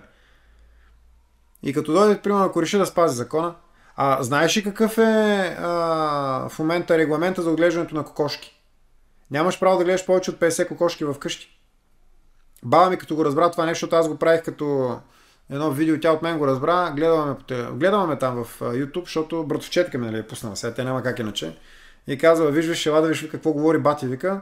И тя гледала, гледала, ми се обажда, вика, бе, ко се баба, аз, вика, не знам колко кокошки имам, вика, ми, ако имам повече от 50, вика, да взема да заколя някой, а? Аре, вика, да заколя, вика, едно пиленце, вика, да ви го пратя, вика, като идва майка ти да ви го дам, О. да го издети. Това е толкова тъжно. Викам, бабо, ти чуваш се какво говориш? И тя жената въобще, защото тя е старото поколение. Държавата така казва, няма как. Така. И ми какво да направя, бе, косе, не ми се плаща глоба. Абе, бабо, нали, аз си казах, нищо не пипна. Не, че кокошките са безсмъртни, един ден ще се колят, нали, ма самия факт, че ти трябва да, да, да, да, си поставиш такова ограничение. На село вече никой не гледа прасета. Никой. Никой. А ние говорим. И защо? за да можеш да отидеш после да купуваш от а, магазина, примерно, ирландско, свинско или някакво друго, което един Господ знае кога точно е било заклано. Никога не купувам, особено пък от чуждите магазини, никога не купувам от там. Никога. И призовавам и всеки един от хората, които ни гледат в момента, никога да не купуват от там. Има български магазини, има български кланици, има български месарски магазини, отивайте и купувайте там. Защото това, което се продава в тези магазини, 90% не е българско, то е вносно. Да купуваш вносна мърша отвънка, нас тук не третират като... Да. Едно време така беше между другото в казармата. Там, когато нещо в държавния резерв му дойде срока на така годност да приключва и го изкарваха и го изяжда кой? изяжда го младата и боеспособна българска войска. Няма да забравя, един път ни бяха извадили 2002 година някакви консерви. Ей, иначе, абе, яде се, ама усещаш една лека миризма така гадна. И съответно, понеже нали, опитваме се да разберем какво едем, Да. Даже не знаем какво е месото на вкус. И нали, хората, които бяха в а, кухнята тогава, ги питахме, викаме, бе, какво е това нещо? Вика, докараха, каза, два камиона, вика, с консерви от резерва. И пише ли нещо, година това, това? нищо не пише, бе, просто консерви. Няма етикет, няма нищо, консерви. Е, добре, това нещо да не е вмирисано. А, готвача каза, че ко толкова вика малко разстройство ще фанете. И това беше А, цялата работа. Ма не, това беше на времето 2002 година. Аз съм го изживял, нали? Да. Така е било и по времето на комунизма. Ама ти там, както се казва, нямаш особен избор. Всеки път имаш ядеш, ако не искаш, стоиш гладен. А ние в момента даваме пари за тези мърши. Да. Даваме пари. Сега, тук е важно да уточним няколко неща. Първо, това стигна и до Европейската комисия, че има двойни стандарти с храните. Едни храни се доставят тук, други храни се ядат на запад. А етикет е един и същи. Така. Втори важен въпрос. Трябва да уточним какво са преки чуждестранни инвестиции. Преки чуждестранни инвестиции не са да дойдат Била, Lidl и така нататък и да ликвидира българския производител. Точно така. Това не са преки чуждестранни инвестиции. Преки чуждестранни инвестиции означава да дойдат и да изградат, примерно, някакъв завод, фабрика, нещо на голо поле. Мгм. Да направят работни места, да направят производителност и парите да се завъртат в българската економика. М. Това означава. А, общо взето, а, аз също спазвам този принцип. Купувам от малките български производители, не купувам от големите. На всичкото отгоре под сурдинка казвам, там и не ме карат да слагам намордник. Като на куче. За щастие има достатъчно альтернативи на, на този въпрос, така че мисля, че облагодетелствени сме, че имаме избор на качествена храна все още. Ами все по-малък става и в интерес истината. става. Да, факт. Голяма част от тези български производители бяха ликвидирани. И аз точно за това ще питам не само Костадин Костадинов, но и всеки един български политик какво прави по отношение на българската енергийна независимост, българската хранителна независимост и селско стопанство, паричната и финансова независимост и пътя към еврозоната, защото много обичат да ми спекулират колко е прекрасна еврозоната. И всеки път, като задам конкретен въпрос, с какво ще помогне, ми се отговаря с някаква глупост от типа, ами ще седнем на една маса с големи. И Ура! Именно. В смисъл, това, това показва някакъв много дълбок, успяхме в живота. много дълбок комплекс. Ти да седнеш на маста с когото и да било. Ами, съжалявам, но мен това не ме касае. Не ме интересува с кого Тази маса пък не ми е приятна, аз и това искам да питам. Ако на мен тази компания не ми е приятна, аз бях в Германия сега, на среща в Мюнхен. И съответно имах няколко часа свободни, в които, тъй като среща беше в българския ресторант в Мюнхен, ресторант Рила, страхотни, между другото, гостоприемни домакини, а, няколко часа се разхождах. Гледах, обикалях и така нататък. А, запознаваха така да се каже, с местните особености на политически и економическия пейзаж. Германците са ужасно нещастни хора. Тяхната държава е покорена държава. Аз ги съжалявам тези хора. Аз ги съжалявам. Тези хора са едни ходещи касички. Те, единственото, което правят, работят като работчета и вкарват пари в държавата, които те после използват за да инвестира в, така да кажем, най-различни видове бежанци, сексуални младсенства и прочие глупости и така нататък. Жестоко увредено общество, жестоко фрустрирано, кастрирано общество. Ние в сравнение с тях сме много по-добре. Говоря, въпреки всичките ни проблеми, които имаме в момента, всячески. Ние поне имаме ня- някакъв запазен дух за борба. Тях, при тях това нещо го няма. Просто го няма. Има някакви остатъци в източна Германия, където не случайно альтернатива за Германия е първа политическа сила. Особено в южната част нали, на източна Германия, Саксония, Южен Бранденбург, но навсякъде другаде ситуацията е тежко неспасяема. Да се върнем на България обаче и искам нещо много важно да уточним по отношение на националната сигурност, като последни две теми, защото знам, че за възраждане те са много важни, а и за България като цяло те са изключително важни. Става въпрос за системата на образованието и за системата на здравеопазването. Първо ще се хвана на думите на Иво Христов, професора. Той каза следното. България има исторически натрупвания и българското образование е било на изключително високо ниво. Възраждане ще се опита да се върне към добрите практики в българското образование или ще се опита да внедри нещо различно. Какво различно? И по отношение на здравеопазването, трябва ли болниците да бъдат търговски дружества и какви са ключовите промени, които трябва да се направят в здравната система? За образованието ние трябва да възстановим системата, която имахме до 89-та година, която беше една от най-добрите в света и която ни даваше самочувствието да твърдим и да говорим, че сме втората по интелигентност нация в света след евреите. Що се отнася до здравеопазването, ние бяхме първите, които казаха на висок глас, че трябва да се премахне търговския статут на болниците. И този принцип парите следват пациента, както и в образованието, парите следват ученика, трябва да се изтръгне. Защото какво означава печеливша болница? Знаете ли коя е печеливша болница? Знаеш, знаете ли коя е печеливша болница? Болница, която няма пациенти. Това означава, че обществото ти е здраво. Колкото по-малко пациенти, толкова по-е добра болницата. Разбирате ли? Защото в противен случай какво означава? Ако въведем този термин, парите следват пациента, парите следват а, Ние сме го въвели. ученика, да, той е въведен, ама що не го въведем в гробището, парите следват а, покойника. И какво правим, ако примерно имаме а, губищи гробища? Какво правим, ако имаме губищи гробища? Директор на гробището какъв бизнес план трябва да направи, за да го преизпълни? Да убива хора лично? Или да ходи да се е зарази? Усещате ли абсурда? Надявам се. А какво означава, примерно, а, парите следват полицая? Полицията печеливша ли? Какво носи полицията на бюджет? Нищо. Имаме ли полиция обаче? Имаме. Как така никой не е казал парите следват полицая? Абсурдно е. Имаш три основни кръвоносни системи на държавността, за които се плащат данъци и за които всъщност държавата полага и трябва да полага грижи. Грижа за тялото, на, както се казва, физическата маса на нацията. Затова имаш болници, поликлиники. Грижа за разума. Затова имаш училища, затова имаш а, университети. Грижа за сигурността. Затова имаш полиция, затова имаш армия. За тези три неща ние плащаме основно данъци. За тези три неща. Там отиват огромната част от нашите данъци. Остатъка отива за инфраструктура. Четвъртото перо, но то е поддръжка на другите три. Това е. И ако ние за това нещо казваме, че не са достатъчно парите ни за данъци, извинявайте, къде отиват тогава българските данъци? Добър въпрос. Как може да казват, примерно, че а, болницата била губеща, затова ще я закрием? Ма тя болницата не трябва да печели. По същата логика държавата не трябва да печели. А какво правим с държава? Примерно да кажем, какво означава бюджетния дефицит? Да кажем ли на нашите зрители, които не знаят какво означава бюджетен дефицит, какво означава това? Това означава, че ако държавният бюджет има 100 лева, които са му приход, е решил да изхарчи 105. Което означава, че държавата е на загуба. Опа, губеща държава. Какво правим с губеща държава? Закриваме ли? Мисля, тя няколко пъти излъша на загуба нашата държава. Закриваме ли?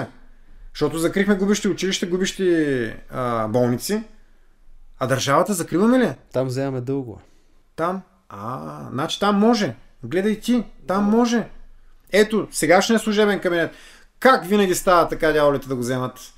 Как винаги става така? Когато Орешарски беше на власт, изтегли 1 милиард лева заем. ГЕРБ отвориха и такава уста, като буа. Изядоха го. Изправо. След което дойдоха те на власт, 6 месеца по-късно изтеглиха 16 милиарда. Да.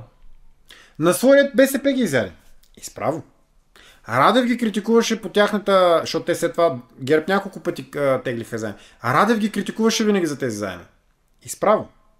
И сега неговото правителство изтегли преди няколко дни 500 милиона. Половин милиард. Заем равно на зависимост. Ето ви пример за двоен стандарт в политиката.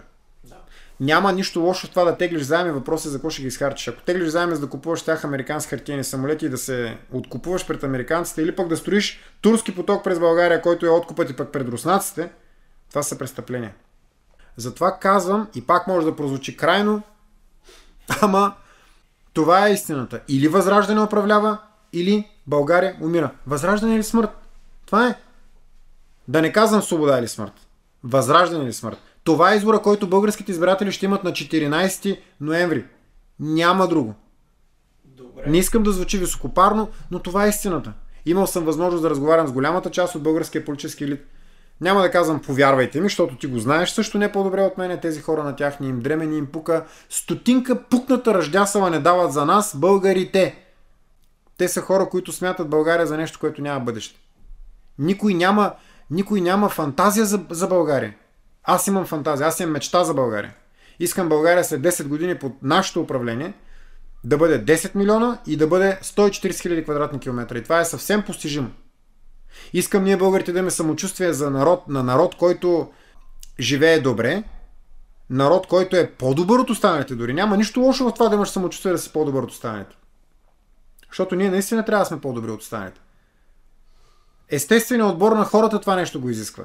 В историята на човечеството има хиляди, да не кажа десетки хиляди изчезнали племена, държави, народи и така нататък.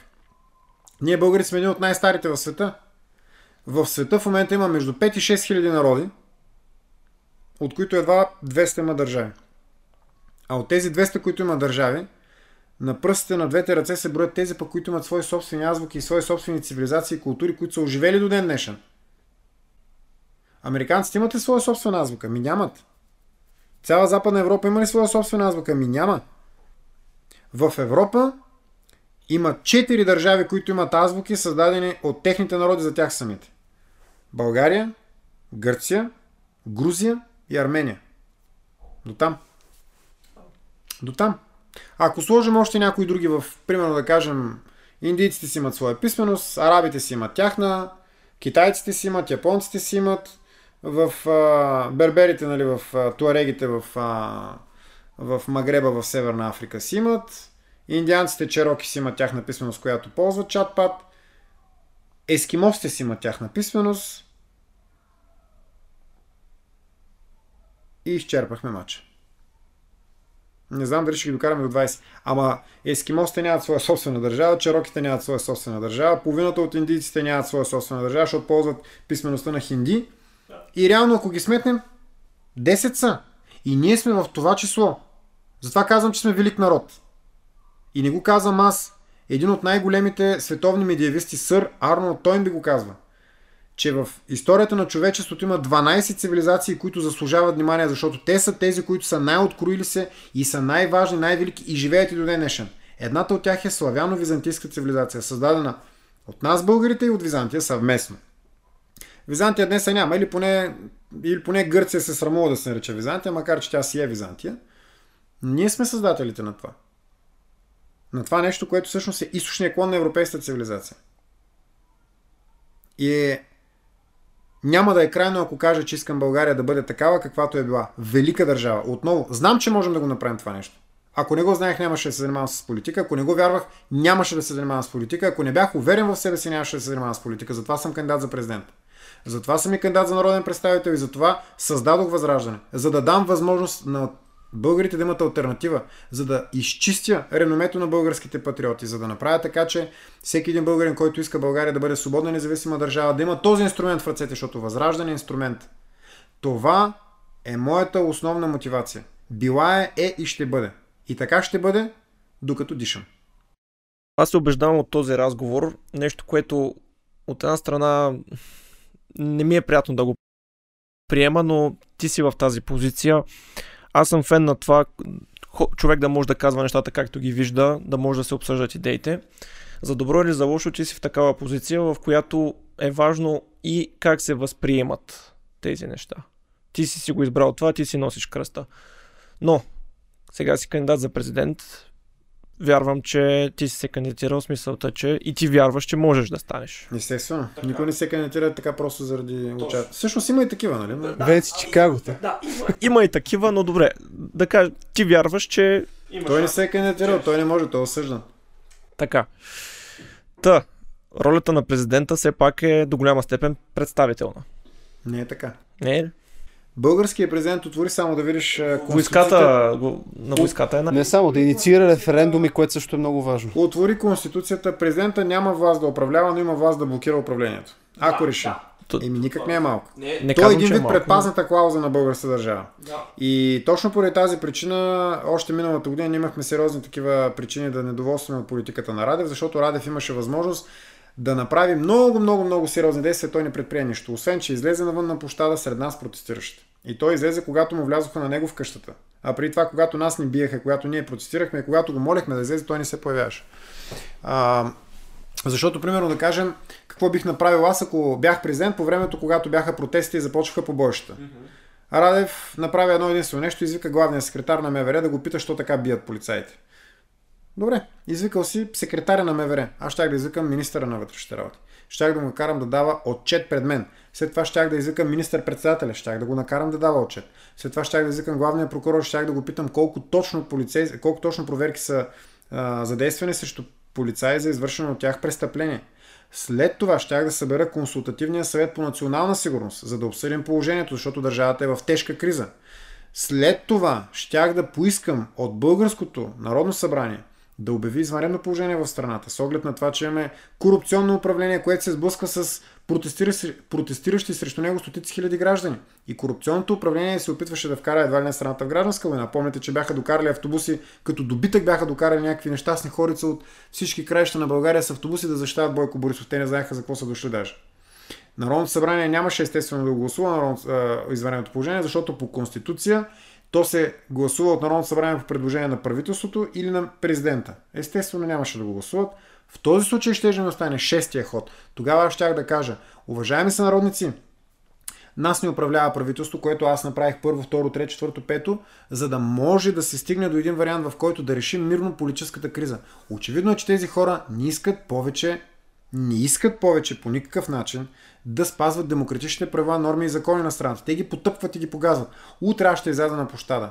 Уважаеми сънародници, елате, откъдето и да сте в цяла България, съберете се в София, излезте във вашите градове, излезте напълнете площадите. Нека да направим така, че това правителство да отиде в историята, защото иначе България ще отиде в историята. И в този случай ще да изядат не 100 000, а милиони 100 000 души. И Борисов щеше да е на фюзелажа на първия отлитащ от а... летище София американски самолет. Добре. Мисля, Като, че... афганистанските, като афганистанските колаборационисти на американските окупатори в Афганистан. А, защото това бяха американски окупатори, нали? Никой не се заблуждава, че там имало американски освободители. По същата логика, каквито бяха съветските окупатори преди 89-та година, същата, същата съдба сполетя американските окупатори. И, и това е нещо, което може да направи един президент. Страшно много неща може да направи. Всяка седмица на бюрото на президента идва сводка от всички видове разузнавания. Какво се случва? По света у нас. Плюс това, президентът назначава всички посланици. Всички. Някой от тях ги предлага Министерския съвет. Ама ги одобрява президента. Президентът е този, който ще реши кой ще не е посланника, който ще определя външната ни, примерно да кажем, представителство на България, примерно в Вашингтон или в Москва. От него зависи персонално. Ако не го разпише указа, няма посланник. И това е. Няма. Добре. И много, много други още неща. Има квота в, а, а, в почти всички, как да кажа, основни контролиращи и регу- регулиращи работата на българска държава институции. Може да сезира Конституционния съд, например. Може да сезира Конституционния съд. Както каза и ти, Тошко може да направи, да инициира референдум. Какви референдуми би инициирал ти, ако станеш президент? Да. За еврозоната на първо място, за НАТО и бих настоявал, защото Европейския съюз Европейския съюз е тънка тема. Ние нямаме интерес да сме в Европейския съюз. Категорично. Но ние вече много сме, ние сме в ситуация, в която, как да ви кажа, представете си един бизнес, в който сме съдружници. И сме инвестирали вече страшно много. Виждаме, че бизнесът е на загуба, обаче все пак като ще се оттегляме, поне да се оттеглям да, да бъдем 0 на 0. А не да излезем от там с, в състояние на почти пълен фалит. Ние трябва да предоговорим условията за членство на България в Европейския съюз. Трябва да поискаме специална програма за възстановяване и рехабилитация на България. Защото голяма част от щетите, в които а, нашата държава беше вкарана, са вследствие на членство на България в Европейския съюз. И ако това нещо не стане, трябва да задействаме ние пък нашите предпазни клаузи. Вето, вето, вето, вето и вето. Трябва да обясним на всички европейски държави, че ние сме в ситуация, в която сме използвани. България е използвана. Ние изнасяме суровини, изнасяме мозък. Мозъци. Какво внасяме? Букуци. Така ли? Нещо невярно ли казах? Така е. Така е. Добре. Тоест, в шахмата това се нарича позиция цукцванг. Позиция без правилен ход. Не, имаме правилен ход. Имаме правилен ход, просто трябва да направим така, че да, да вземем да вземем това, което на нас не се полага. И ако, тогава ни го отка... и ако ни го откажат, тогава вече да задействаме процедурата за напускане на Европейския съюз. Макар, че Европейския съюз към настоящия момент се намира в много тежка вътрешна криза. Mm-hmm. И аз не виждам как, не виждам как ще оцелее в рамките на следващите няколко години. Тоест ти виждаш неговата мозъчна смърт, както се изрази Макрон. Ами не, той не е мозъчна, той е морална той е смърт. За, за над... Морална със сигурност. Той е морална смърт. Със сигурност. Европейския съюз преди 15... А, ние влязохме 2007 година в Европейския съюз. Тогава нямаше българин, който да не беше убеден, че от 1 януари 2007 година в България настъпва нова ера. Реки от мет и мляко започва да текат по улиците. Прословутата българска наивност. Рога на изобилието се изсипва върху България и така нататък и така нататък. Това беше само при 14 години. Много Да. бързо се видя, че става въпрос за нещо съвсем различно. Като последен въпрос, ще се научим ли най-после да спрем да чакаме някой нещо да ни даде и да си го вземем сами? Аз съм се научил. Ако ме питаш за народа, аз мога да науча народа на това. Мога да го науча. Но за да стане това нещо, той трябва да ми гласува доверие. Защото народът не е нито добър, нито лош, нито глупав, нито умен. Народът е като глината в ръцете на майстора. Ако майсторът умее да работи с ръцете си, от тази глина той може да направи нещо изящно. Той може да направи произведение на изкуството. Ако майсторът обаче е и брикчия, ще направи един и брик. Ако майсторът пък е крадец, ще се опита да открадне една част от глината, другата ще изсъхне и ще заприча на нещо абсолютно безформено и вече невъзможно за обработка. Това зависи само единствено от хората, които управляват народа. Защото м- народа е като едно дете, той трябва да бъде възпитаван. Той трябва да бъде образован, той трябва да бъде воден и трябва да му се дава личен пример с дела, не с думи. Българските политици действат на примера и на принципа не ме гледай какво правя, слушай ме какво говоря. Думите и делата са тотално различни. Аз съм изградил възраждане точно на обратния принцип. Каквото мисля го казвам, каквото казвам го правя. И не мога да си позволя да правя компромис в това отношение. И затова съм изключително спокоен, когато ме м- клеветят нещо или когато се... Те точно заради това ме клеветят в тази насока. Ако аз крадях, никой нямаше да обръща внимание, защото никой нямаше да ме следва. Но тъй като ние не го правим това, и естествено е в нашето общество, клеветническите кампании вървят точно по този начин. Човека е честен, ще кажем, че е лъжец. Човека не краде, ще кажем, че е крадец. Човека, примерно, харесва жени, ще кажем, че спи с мъже. Човека спи с мъже, ще кажем, че спи с жени. Човека е верен на жена си, ще кажем, че изневерява. Всичко обратно на това, което, което е. За да се създава усещане за а, така, разнобой, за разколебаване.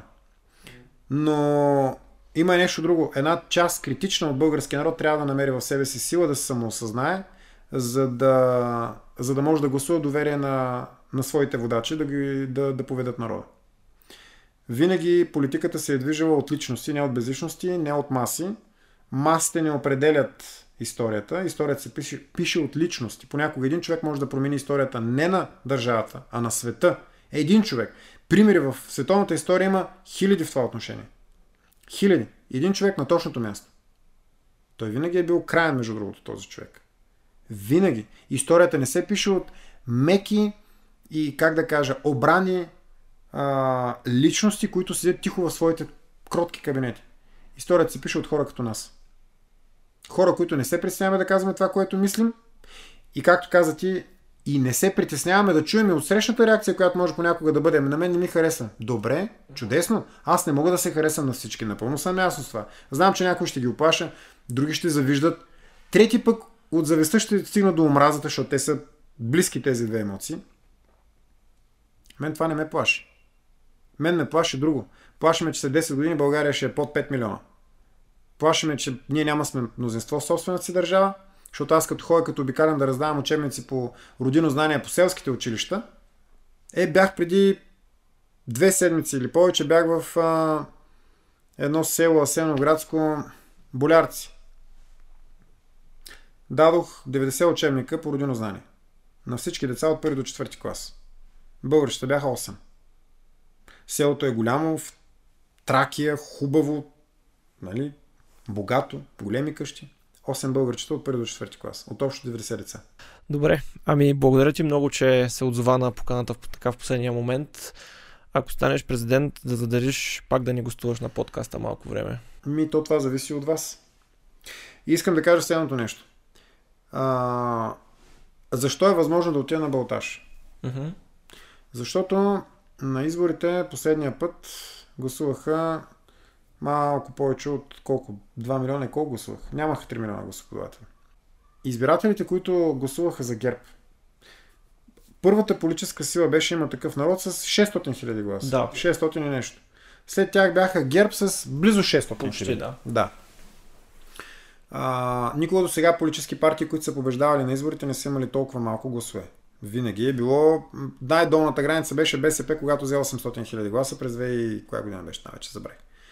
Хората, които определят себе си като патриоти и патриотично мислещи в България, на избори са стигали до 800 хиляди души. А, имало и случаи, в които на предишните избори, 2016 година, а, кандидата на така наречените патриоти, Каракачанов, човек, който може да наречем всичко друго, само не е харизматичен, обаятелен и така нататък, той взе 600 хиляди гласа.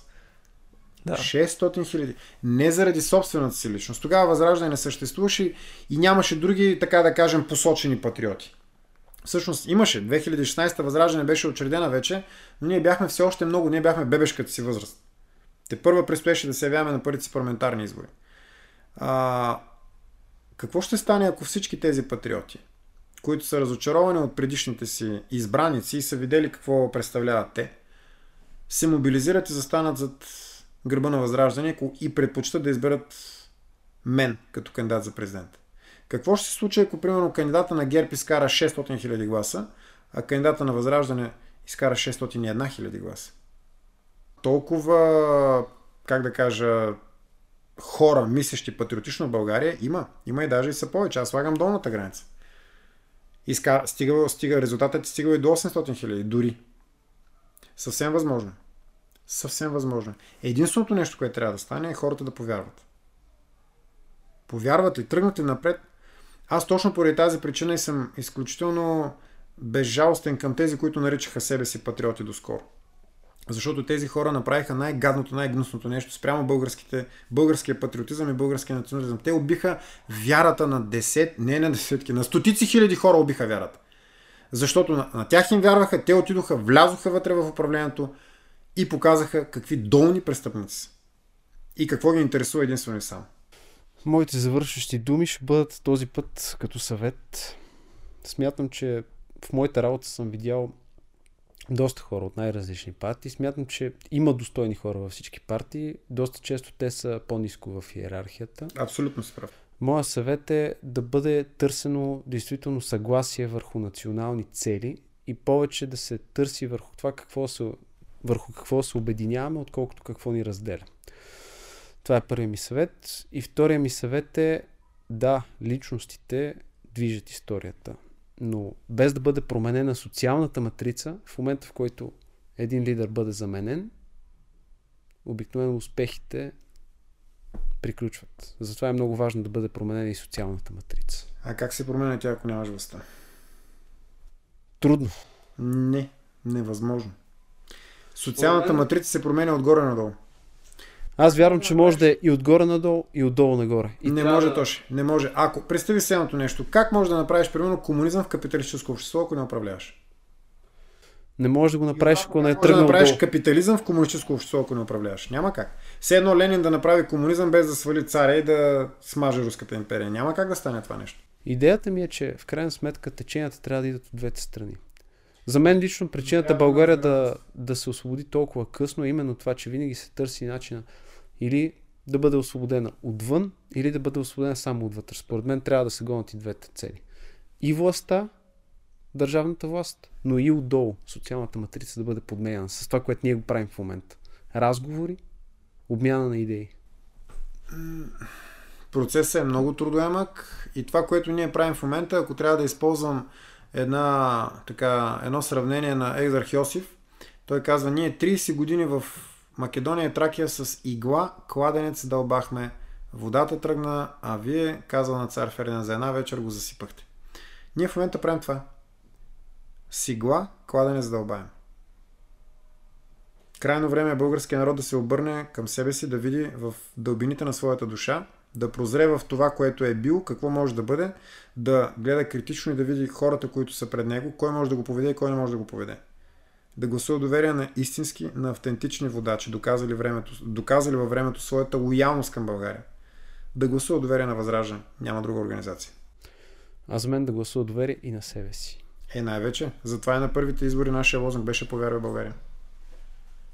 Така, пускаме господин Костадинов да продължава своята кампания. Ако ви харесват нашия канал, ако провокират тези разговори, мисли във вас, чувства, карат ви да се интересувате от нови неща, да откривате нови знания. Ако смятате, че е стоеностно това нещо и искате да ни подкрепите, поправете ме .locals.com Линк в описанието.